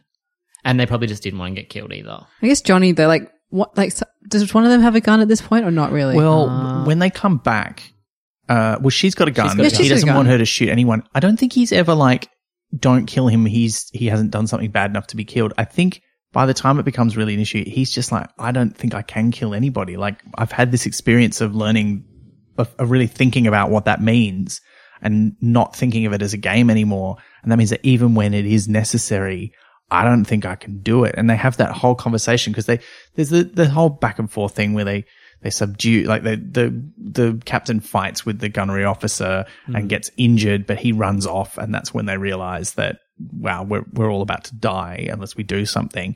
Uh, and then when they come back later and he's all bigger and scary because he's taken on the aspects of the sort of xenomorph alien from Kirsty's part of the dream, that's when uh, he just knocks the gun out of her hand. She can't quite bring herself to shoot him because she's too scared. Like she's dreamed up too scary a version Yeah. of the alien. And he can't bring himself to shoot him because he's like, I don't want to shoot him. And they have that whole conversation where he's like, you won't shoot me. I've been watching you. Your whole thing is you don't shoot people.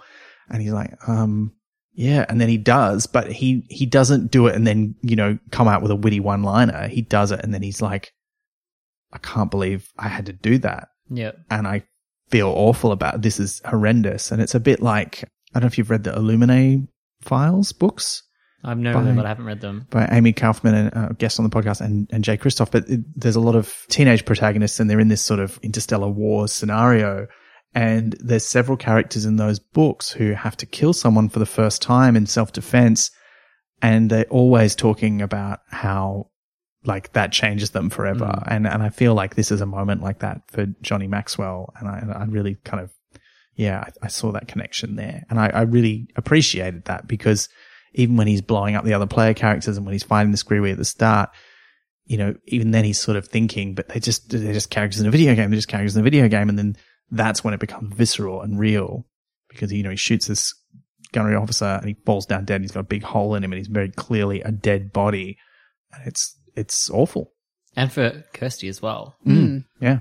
She's like, I was just going to do that. And then now I'm like, I don't think I want to do that anymore. Hmm. Um, yeah.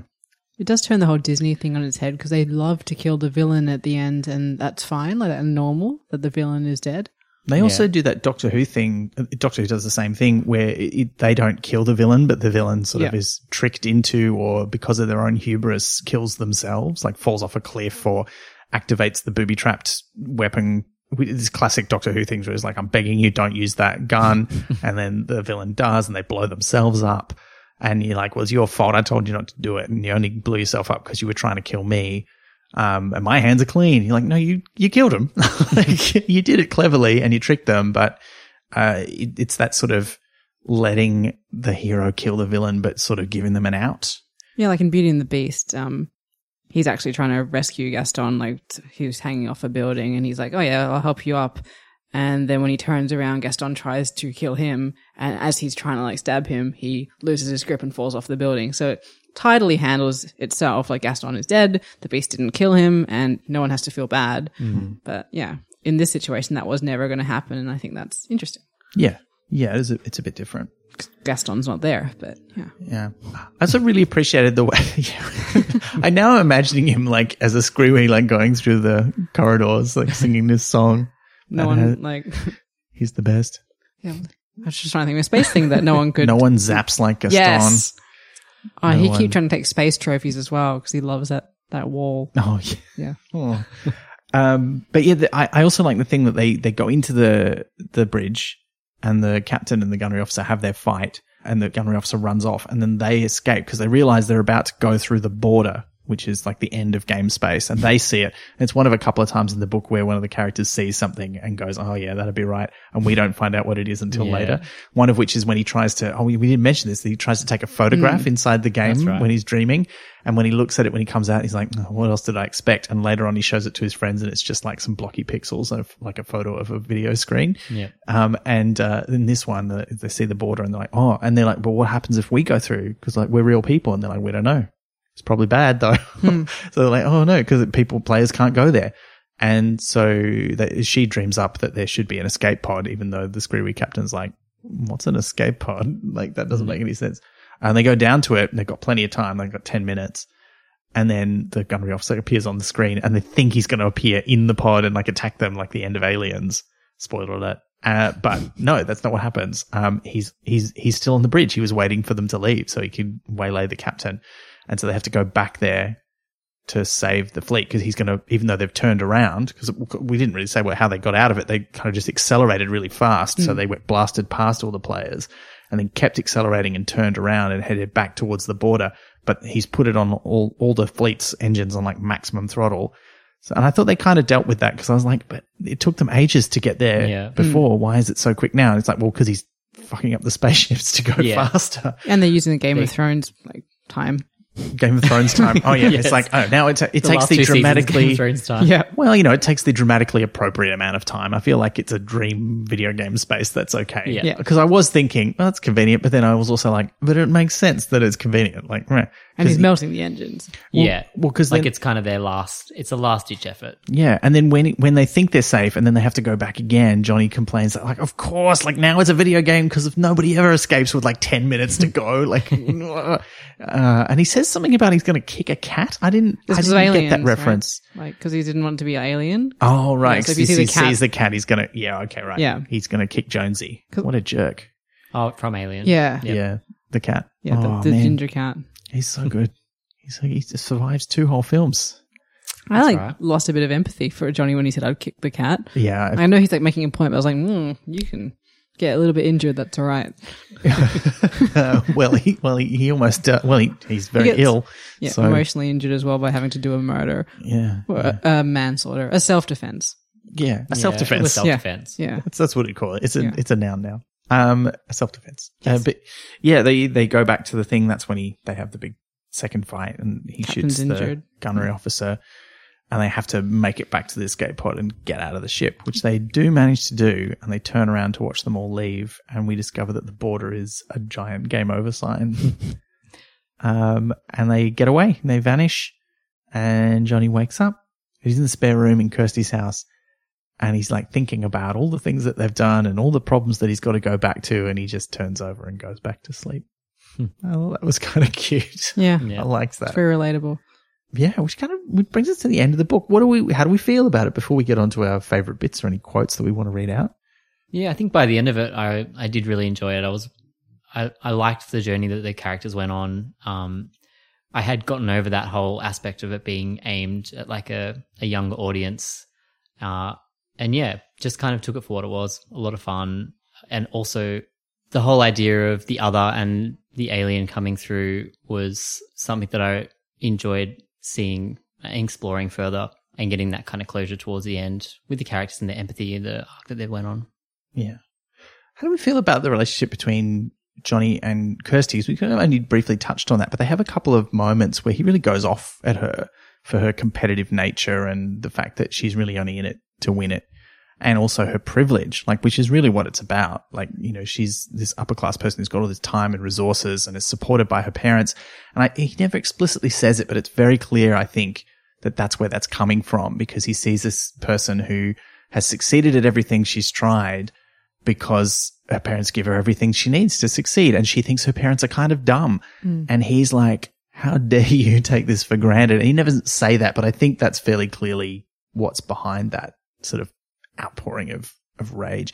And I think it's kind of unfortunate that, you know, the one female character in the book is the one who's presented that way. But otherwise I felt that felt quite, I don't know, felt quite, um, real to me. Yeah, she was like a concentration of all the attitudes that are trying to be challenged, I think, in some of these. Like you have to be in it to win it. The enemy is always bad or or is the enemy. Um, she just kind of embodied all the things that I think were being attacked or like carefully stripped back. And so seeing her change or her attitude change is kind of what maybe Pratchett was hoping to achieve in attitudes of readers. And her life was, she saw everything as a series ultimately of games. Mm. She had to win everything. And so that was interesting as well. I think he could see that in her. Like, he'd mentioned it a few times. It's like, these are all just different types of games. Yeah. All these things that you've won and do. Because I didn't mind him calling her out as much because I was like, no, he's justified in all these things pretty much. Like he was even like rude, like saying shut up and that kind of thing. I was like, but she's also very rude. Like she is not at any point a victim or anything like that. She's mean. yeah, Yeah, she she earns it. Yeah. yeah, it's not disproportionate, and particularly when you consider the stakes of those moments as well. But Johnny also has that interesting thing where he has a, a few different outbursts. Like there's the one he has in the social uh, education class where hmm. they're talking about you know some people are upset and someone's like I can't believe all these people are like having fun blowing up people like it's a video game. And he's like you think they're really just having fun? You think they don't think about it? You think they don't cry at night? Blah blah blah. And you're like whoa like you have been through some shit my hmm. friend. Like he's I don't, I don't think he really could legit call it PTSD, but he's certainly having that kind of like, I have been through some trauma and I am hmm. processing it because I'm realizing like the experience I've had is of being kind of in an actual war where I'm killing people. And yes, it's not real, but it feels real to me. So I'm having a real reaction to it. So yeah, I thought that was really intense. And And that scene also is kind of, you don't realize it's him saying it until the end. yeah. Mm, Because yeah, he, he just sees it as he hears someone having this outburst and then you realize it's actually himself that's ha- having it. yeah. And again, playing with our perspective and our assumptions. yeah, So, yeah, yeah, yeah. I think the thing that struck me about this book is that if I had read it at the age that it's targeted towards, I think it would have challenged some of my attitudes and made me think about things that I wouldn't have been thinking about at that time, which is important for a book like this, I think. Yeah, I agree. Yeah, I'd be really interested to know what 12 year olds reading it now would think. I mean, uh, there's often commentary about, you know, do you think someone who reading it now would appreciate it because it has a, a, a lot of the specific references in it feel very dated now. But I, I actually think like, cause there's not so many specific references to the, the way the game itself works. It's more about the packaging and the way that it's, and, and, you know, it's kind of more analogous to a, a mobile game, I think. Like if you had a mobile space combat simulator, it probably would feel a lot like only you can save mankind these days, Yep. um, but with better graphics. And so, you know, you could see it being adapted, you know, if they made a TV show or a film out of it now, I think you could make a great film out of it. And I think it would be an interesting adaptation because you, you could fairly easily translate it into modern language and still have a lot of the same messages, I think. Particularly because now video games also um, are, are kind of ubiquitous in a way that they were starting not to be. Or, or well, I guess the 90s were kind of when video games were, were really had made their comeback from the late 80s after the big crash of the early 80s. So it's, it, it was, they were still big then, but now it's like, you know, if you ask people in high school, do you play video games? You get 90% of hands go up. Yep. You might hate this, but I think about the book, I think it's still accessible in the same way that historical fiction is accessible hmm. because it is very much of a specific era hmm. and it leans into that even like when it was written of that era. Because if I was writing a book now, you wouldn't necessarily put in the 2020 things. You just put sort of like a general modern era. But here he's specifically leaning into what it's like to be around in 92, 93. And I think that does translate well now, which is down the line, to historical fiction. Mm. Yeah. Yeah. mentioning the leaders involved and things like that. Mm. Yeah. Yeah. And it's kind of like we talked about this with truckers too, that that's often more successful, as you say, than a generic approach. I think kids would read it and they go, what do you mean someone didn't have a telephone? And they go What's and a look that up. Walkman? Yeah, what's a Walkman? like stuff like that. And they, it would be interesting to find that out. And I, I don't think there's anything in there that's too complicated to figure out from context. Oh, um, a Walkman is a, a music player that's for tapes Thank with you. headphones. Thank you. Because you said it'd be interesting to figure that out, but you don't have to because I've told you now. Thank you so much, You're, Liz. you're welcome. Um, do people have uh, favorite bits they'd like to, to refer to? Any favorite quotes? I've got a quick, quick one, which is in the aftermath of delivering the food when all of his friends are in space, and, but they're not really, um, and they're going away. And Big Mac can't quite fathom that the aliens aren't the enemy, and so, so one of them saying that was a faux pas, Big Mac, but like faux pas spelled F O E dash P A R, and I was like, that's perfect because like foes are enemies, and it's just it's just such good wordplay, and that's like a classic Pratchettism that we don't see as many of in this book. That's fair. So yeah, that's my my one and only. As in, like I liked a lot of them, but I've decided to distill it down to one. there were a lot of little bits that I really liked, like little little touches that kind of I think revealed Pratchett's own interests. Like there's a couple of Dungeons and Dragons references which I really liked. Like when Big Mac is having his and this is actually in a scene we didn't talk that much about when they're at school the day after the car accident and Big Mac has told everyone that Johnny pulled him out of the wreckage and which isn't at all what happened.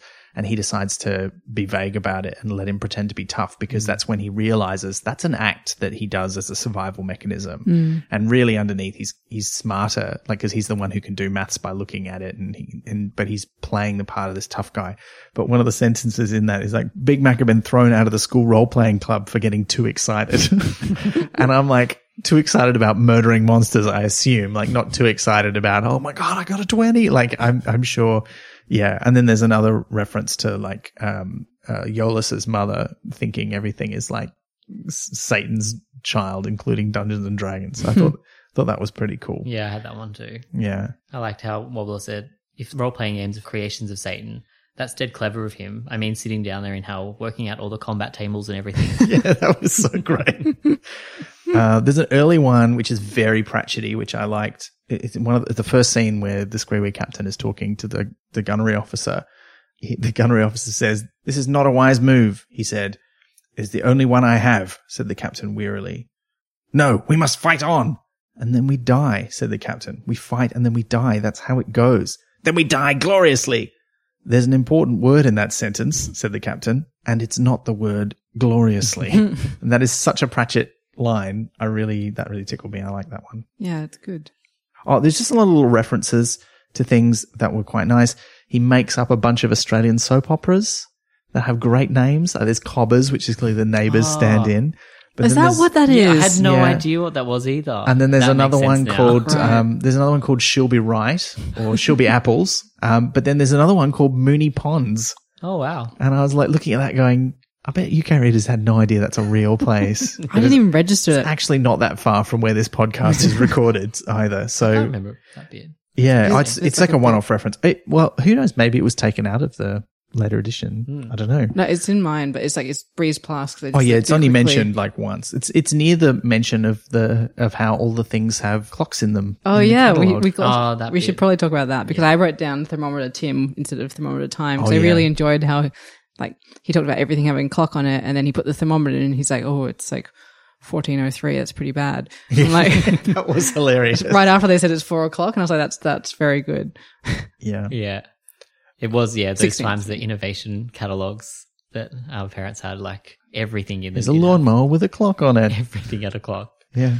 But why? Here's a clock with another clock on it. I mean, Why not? That's what you need to ask yourself. Yeah. If not me, Don't then- you want to know the time everywhere you go? If not the thermometer, Can't you then wear what? a watch? I was going to say there's no there's no invention that allows you to do.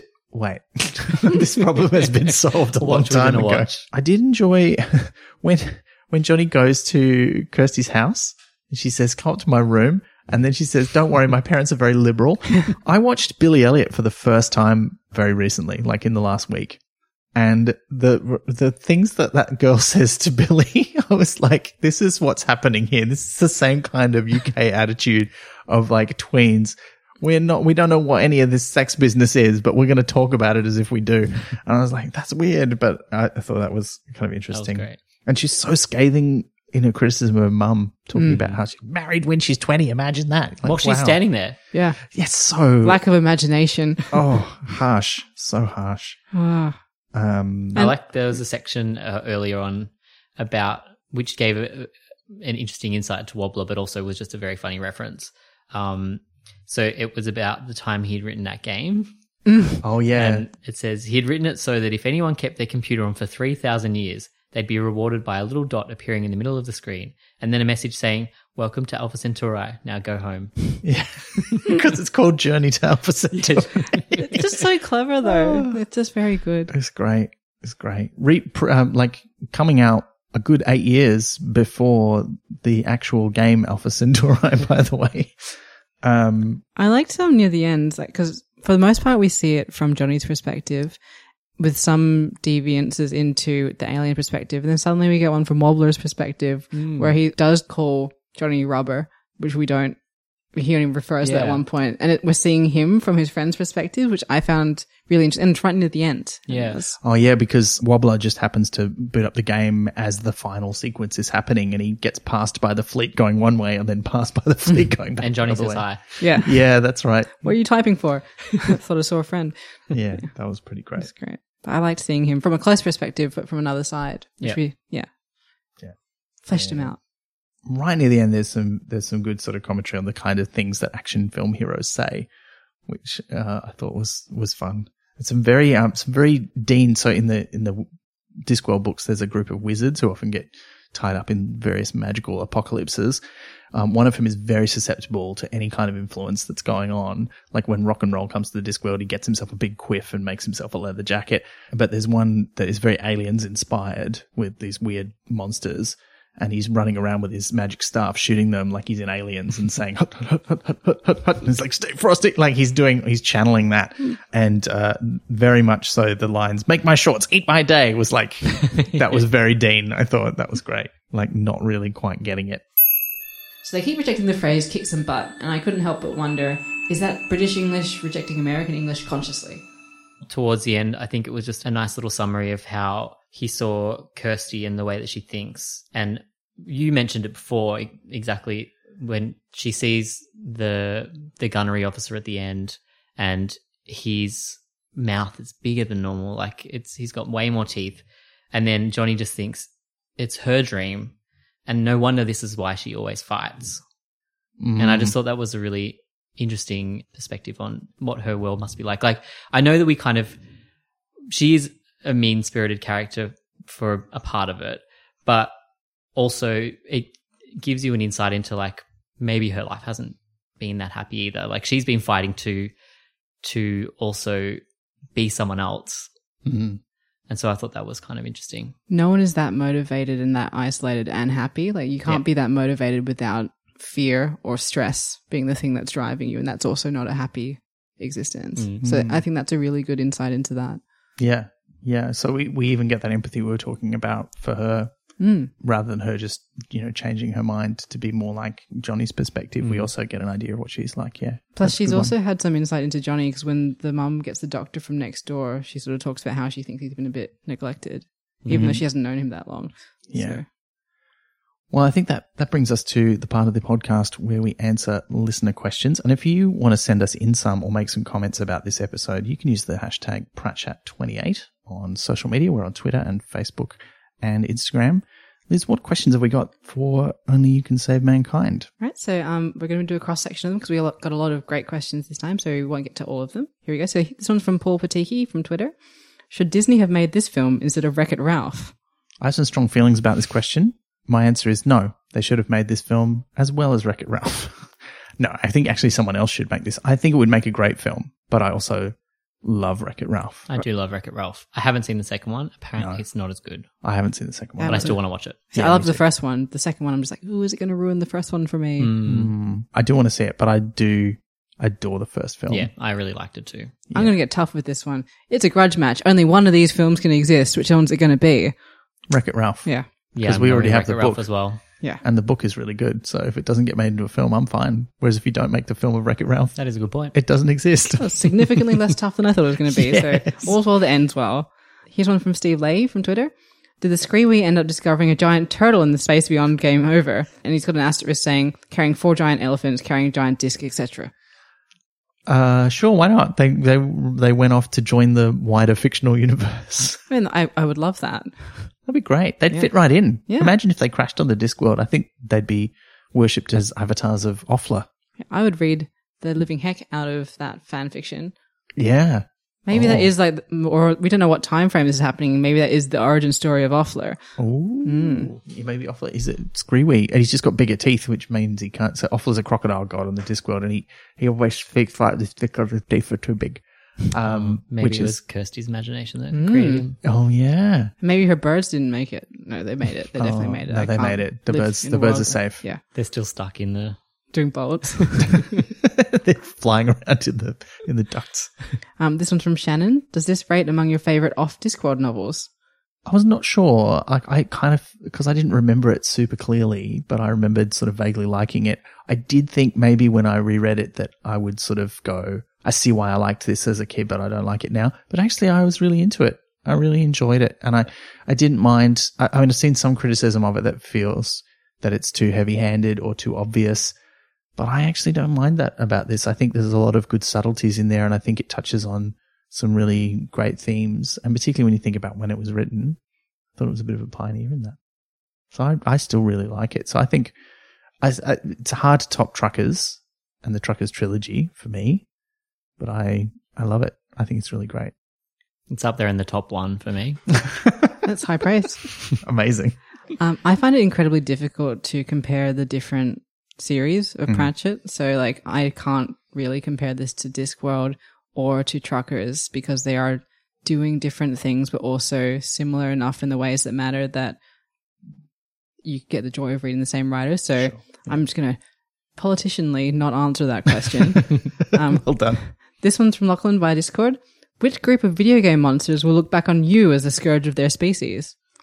Oh, So many. Cacodemons. Actually, maybe that. Yeah, definitely. Yeah. Maybe that's being too uh, generous to myself, saying so many of them because I'm not that good at video games. I love playing them, but I'm not that good.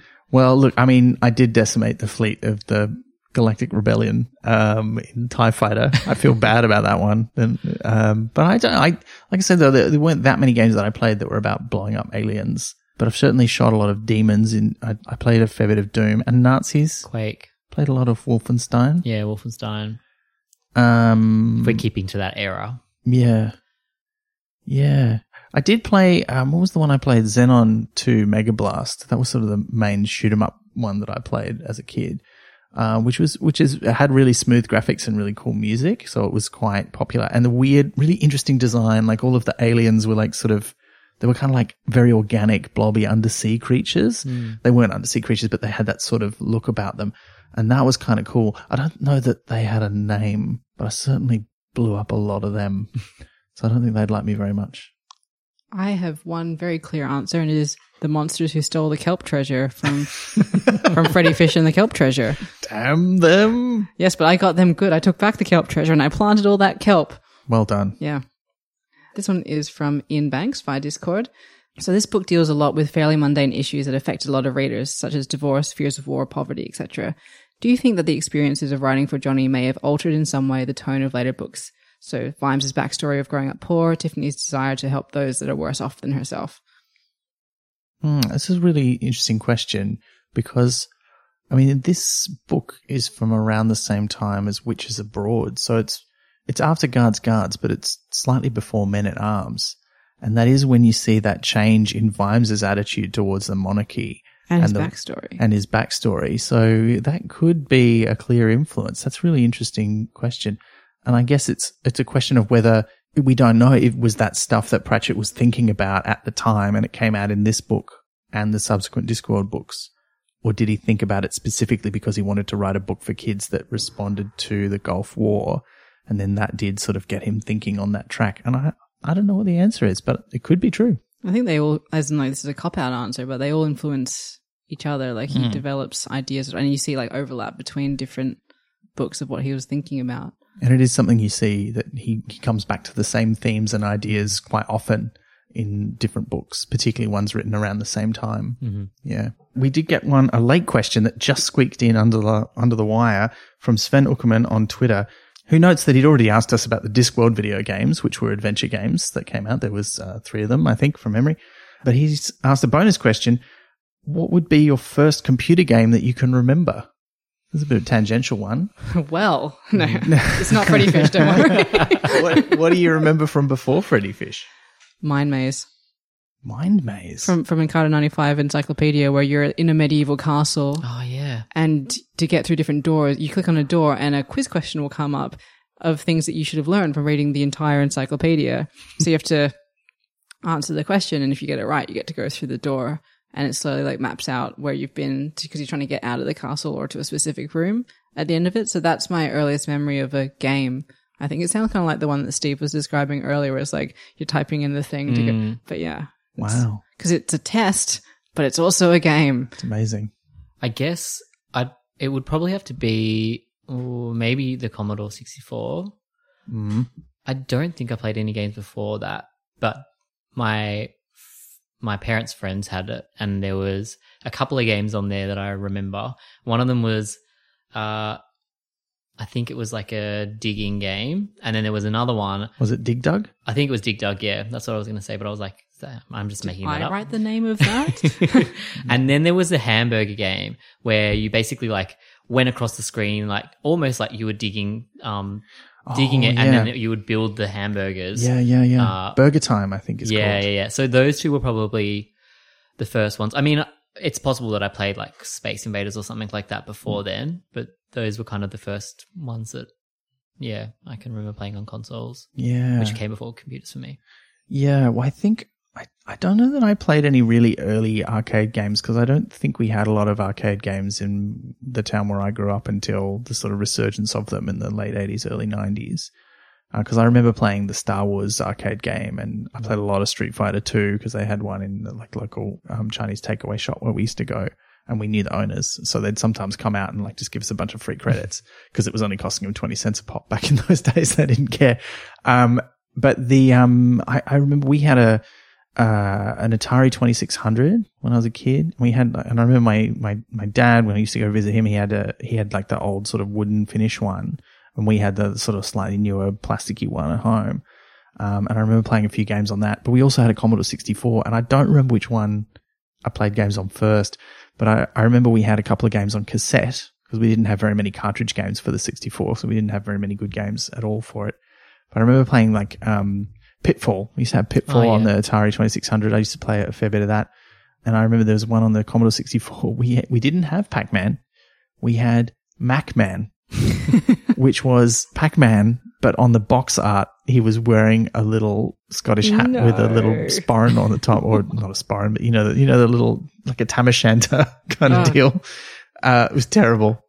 Uh, Wonderful. Yeah, so I think those those are the couple of the earliest ones where I played a lot. There was also a, Pitfall a was shoot 'em so up space game. What was it? Pitfall was so hard. Oh, it was really I hard. We had that on Atari as Could well. not get past about five or six screens if I was lucky. There's so many, so many games like that though back then. Yeah. they were just like brutal. well, the response time wasn't good either, you know. Yeah, But I also remember we the first shoot 'em up that I had was on the Commodore 64, and I don't remember the name of it, but the music, which was a very bleep bloop, was um, Ode to Joy. And so I'd be I'd be playing this space combat game, shooting at aliens, and it'd be like do do do do do do do. do. It was crazy. So we've got this one from Sarah Isabella on Facebook. How well do you think it would translate to a young person now, given the references to the Gulf War and to pop culture at the time? So we've kind of covered that a bit. Hmm. I think hmm. it would translate well. Like, Yeah, yeah, Yeah. because it stands alone as a historical text as well as a contemporary text back then. Yeah. yeah, I think. and I- general enough, I think, in a few areas for people to kind of put in their own ideas around. Their use their imagination for you know maybe games that are out these days that they can imagine themselves inside of. yeah. I, I think that whole thing of the game feeling real and going into it through your dreams is still something that is, resonates strongly with the game playing audience. So yeah, I think so. Um, this one's from Danny via Discord. If you had to be sucked into a video game, why would it be Tron? It would not be Tron, although you would get to wear the cool glowy outfits. Yeah. You would look cool. Would Daft Punk be there? Would- yeah, of course. Always. Because it's law.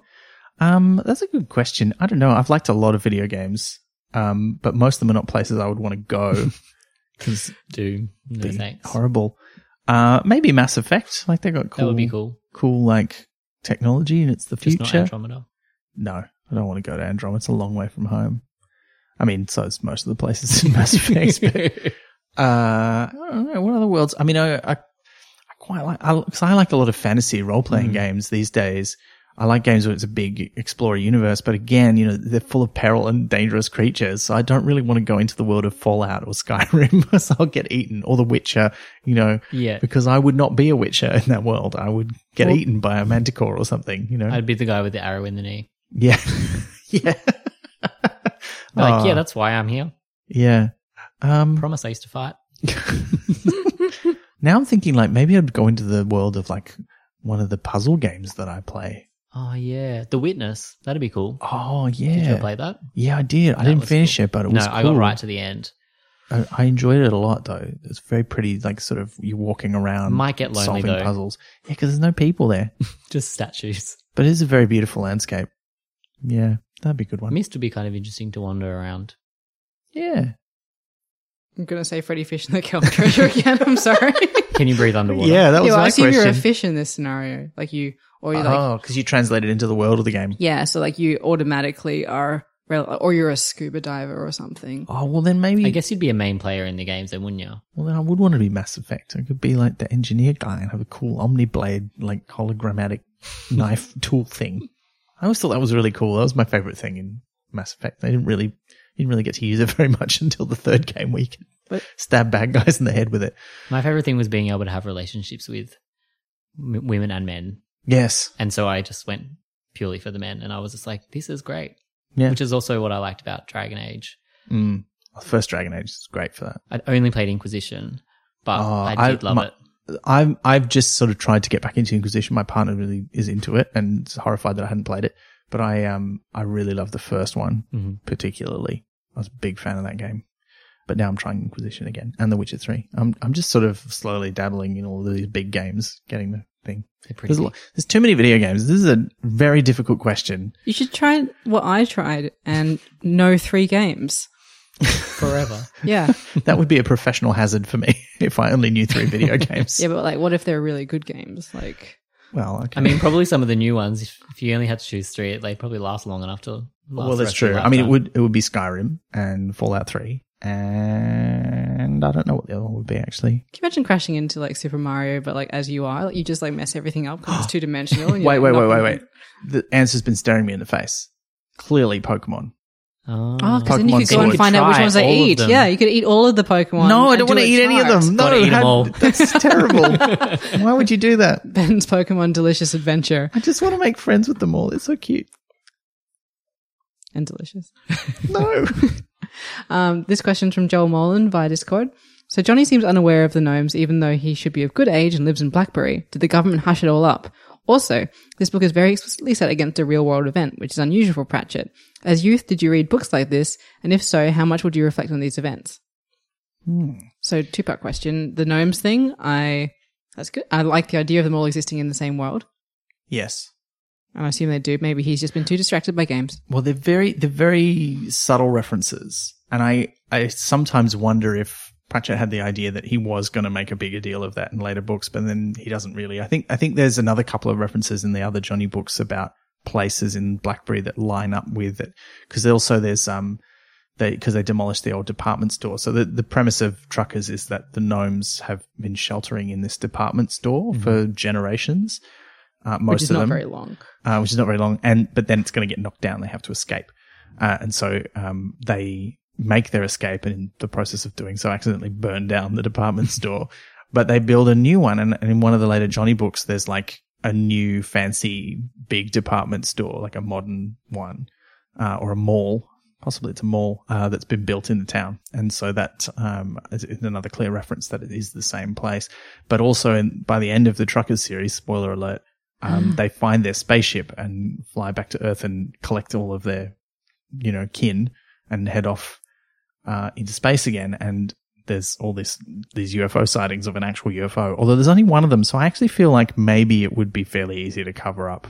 Yeah. And you'd think it's like a crock. You'd be like, oh, well, it's that thing from the community paper that's not real. Yeah. But what if the gnomes are an earlier video game alien that got brought to Earth? And that's why they crashed. Name Mm. It would explain why their starship has a human name Mm. because it's called the. Does that mean they went past the game over sign? Or, the, or the other way. Like they came. They've come like, from the, other wrong side, of the game over. side. Maybe that's what. Would you like to play a new game? Yes, no means Oh, because it's like, yep. yes or gnome. Oh, dear. Ah, ah, ah. sorry. That's very good. So, second part of the question about books set against real world Oh, events. yeah. Um, I read Goodnight, Mr. Tom, um, as a, I don't know how old I was. It was in junior school at some one. point. It's set during World War Two. Um, it's also like a film or a series, and it's sad because it's like some real sad, brutal stuff. Like you lose characters that you care about because it's set during wartime. I remember bursting into tears in class. Um, during quiet reading time, we were all quietly reading our books and looking like a massive loser. But, um, and I also read this book that was set against the Tiananmen Square massacre. So those are the two that stand out. Usually books are more vague. They don't tether specifically to an event, but those two stand out. Um, and I think they were its learning experiences because as a kid, I had known about World War II because my dad grew up during it and I heard his own stories. But when you read a book, you are experiencing it as though it's happening to you. And so it's another perspective that I wouldn't have gotten. And it was the same from the Tiananmen Square massacre. You get it from a character who doesn't end up going to it, but someone really close to her ends up dying in it. Oh, full on. So yeah. I think look, the closest thing I can think of is time travel stuff that I read, which occasionally, you know, the time the, the characters would go back in time. And actually, the main one was a Doctor Who spin-off novel called Who Killed Kennedy, which is all about this. The doctor killed Kennedy? No, no, no. But interestingly, no, it's it's all about a journalist who's originally from New Zealand, who's around at the time when a lot of the stuff where the Doctor's stuck on Earth is happening. So he's kind of like experiencing it from the outside and then he uh, like finds all this other weird stuff going on and tries to report on it and then there's this whole time travel plot to do with like assassinating kennedy because that's his other obsession is the kennedy assassination and that was probably the first book that i'd read that was around a big historical event that i actually knew anything about Hmm. Yeah, there's not many that I can think of too. I'm sure there's probably one or two that I'm just like completely forgetting, but Mm. I think the closest I got were probably, you know, like hinting at very similar things like the um, Tomorrow When the War Began series, that kind of thing felt at the time, at least for me, Mm. felt very realistic, you know, like something that I could imagine happening somewhere else or even here. Mm. And that gives it a sort of longevity as well because you can project it onto the past, the Mm. present, or the future. Exactly. Yeah. All right. Final question. Yep. This one is from Danny via the Discord.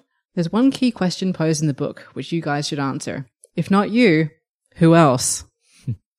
It's a good one to end on, isn't it? well i mean this is why we have guests right Yeah. So we're, we're nominating Steve. Yeah. yeah steve right Yeah. steve it's why it's you man Yeah. Um, it's a good question. yeah So who are you going to pass it to? Um, I mean, I guess with it, that's right at the heart of the book, isn't it? So it's kind of like it, it kind of has to be you, really, Yeah. Yeah. because no one else is gonna do it if you don't. Reluctant heroes. Yeah. But I think that also it's an interesting question because now we think of that question. I think now, you know, who's going to stand up for climate justice? Who's Mm. going to, you know, all these contemporary issues we feel like governments and official agencies are not rising to the challenge. Mm. It has to be us. And it's, that's hard because like we don't all feel like we have got the energy or the solutions to go out and, and fix these problems. And of course, in some cases, we really only have a very limited impact, but we, we all have to do what we can. It would help if we had a thousand lives, though. Yeah. It would help. Hundred percent. So you always like imagine there's someone better qualified than you. No matter how mm. confident you are, you always go, but there's someone who's like in a better spot. And he even has that in the book. He has like Sigourney or Kirsty, who is like arguably better qualified, Oh, but yeah. she absolutely is not. And they talk about that. It's like, and she says something like Yeah. that. They chose you. And he's like, yeah, well, they asked you and you didn't say yes. Yeah. Yeah. Yeah. So it's very good. Um, yeah. Yeah. Good question to round out on, I think. I think so too. And that brings us to the end. Steve, thank you so much for joining us. No worries. Thanks for having me. It was great. I'm looking forward to reading a lot more Terry Pratchett. So we'll have to uh, get some of your recommendations.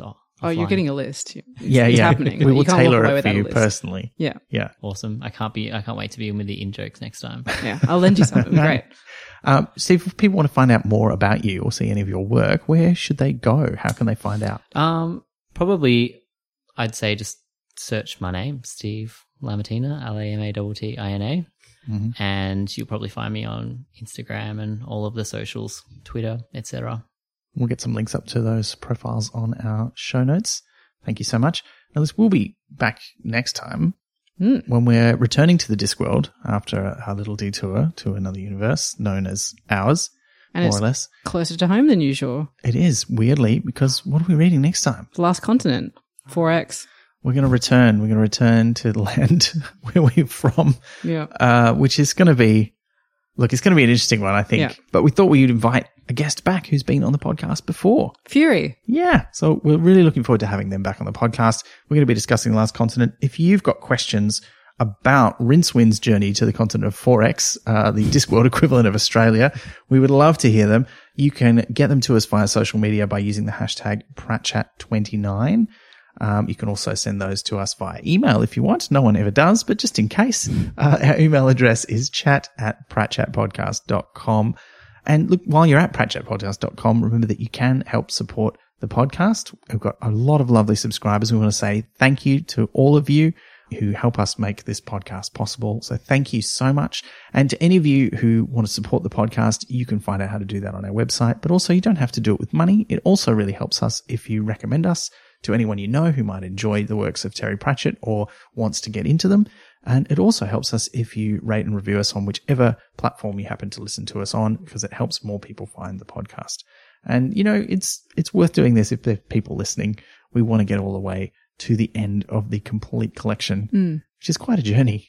The and other it's side of game over. it's always slightly more every time I look. You'd think that there would be no more, but there are. There's always Keeps more. keeping on. It's amazing. Well, look, until next time, please, when you're asked if you want a new game, select yes. You've been listening to Pratchat, the monthly Terry Pratchett Book Club podcast with Pratchatters Elizabeth Flux, Ben McKenzie, that's me, and guest Steve Lamattina. Pratchat is produced and edited by me, with music by David Ashton of Sample and Hold Studios. You can find us on Twitter, Instagram, and Facebook at Pratchat Podcast, and listen to past episodes and support the production of new ones via pratchatpodcast.com. Join the conversation for this episode using the hashtag Pratchat28. Pratchat is brought to you by Splendid Chaps Productions. We make entertainment for your ears, like the Doctor Who podcast Splendid Chaps and time travel comedy series Night Terrace. To find out more, visit splendidchaps.com.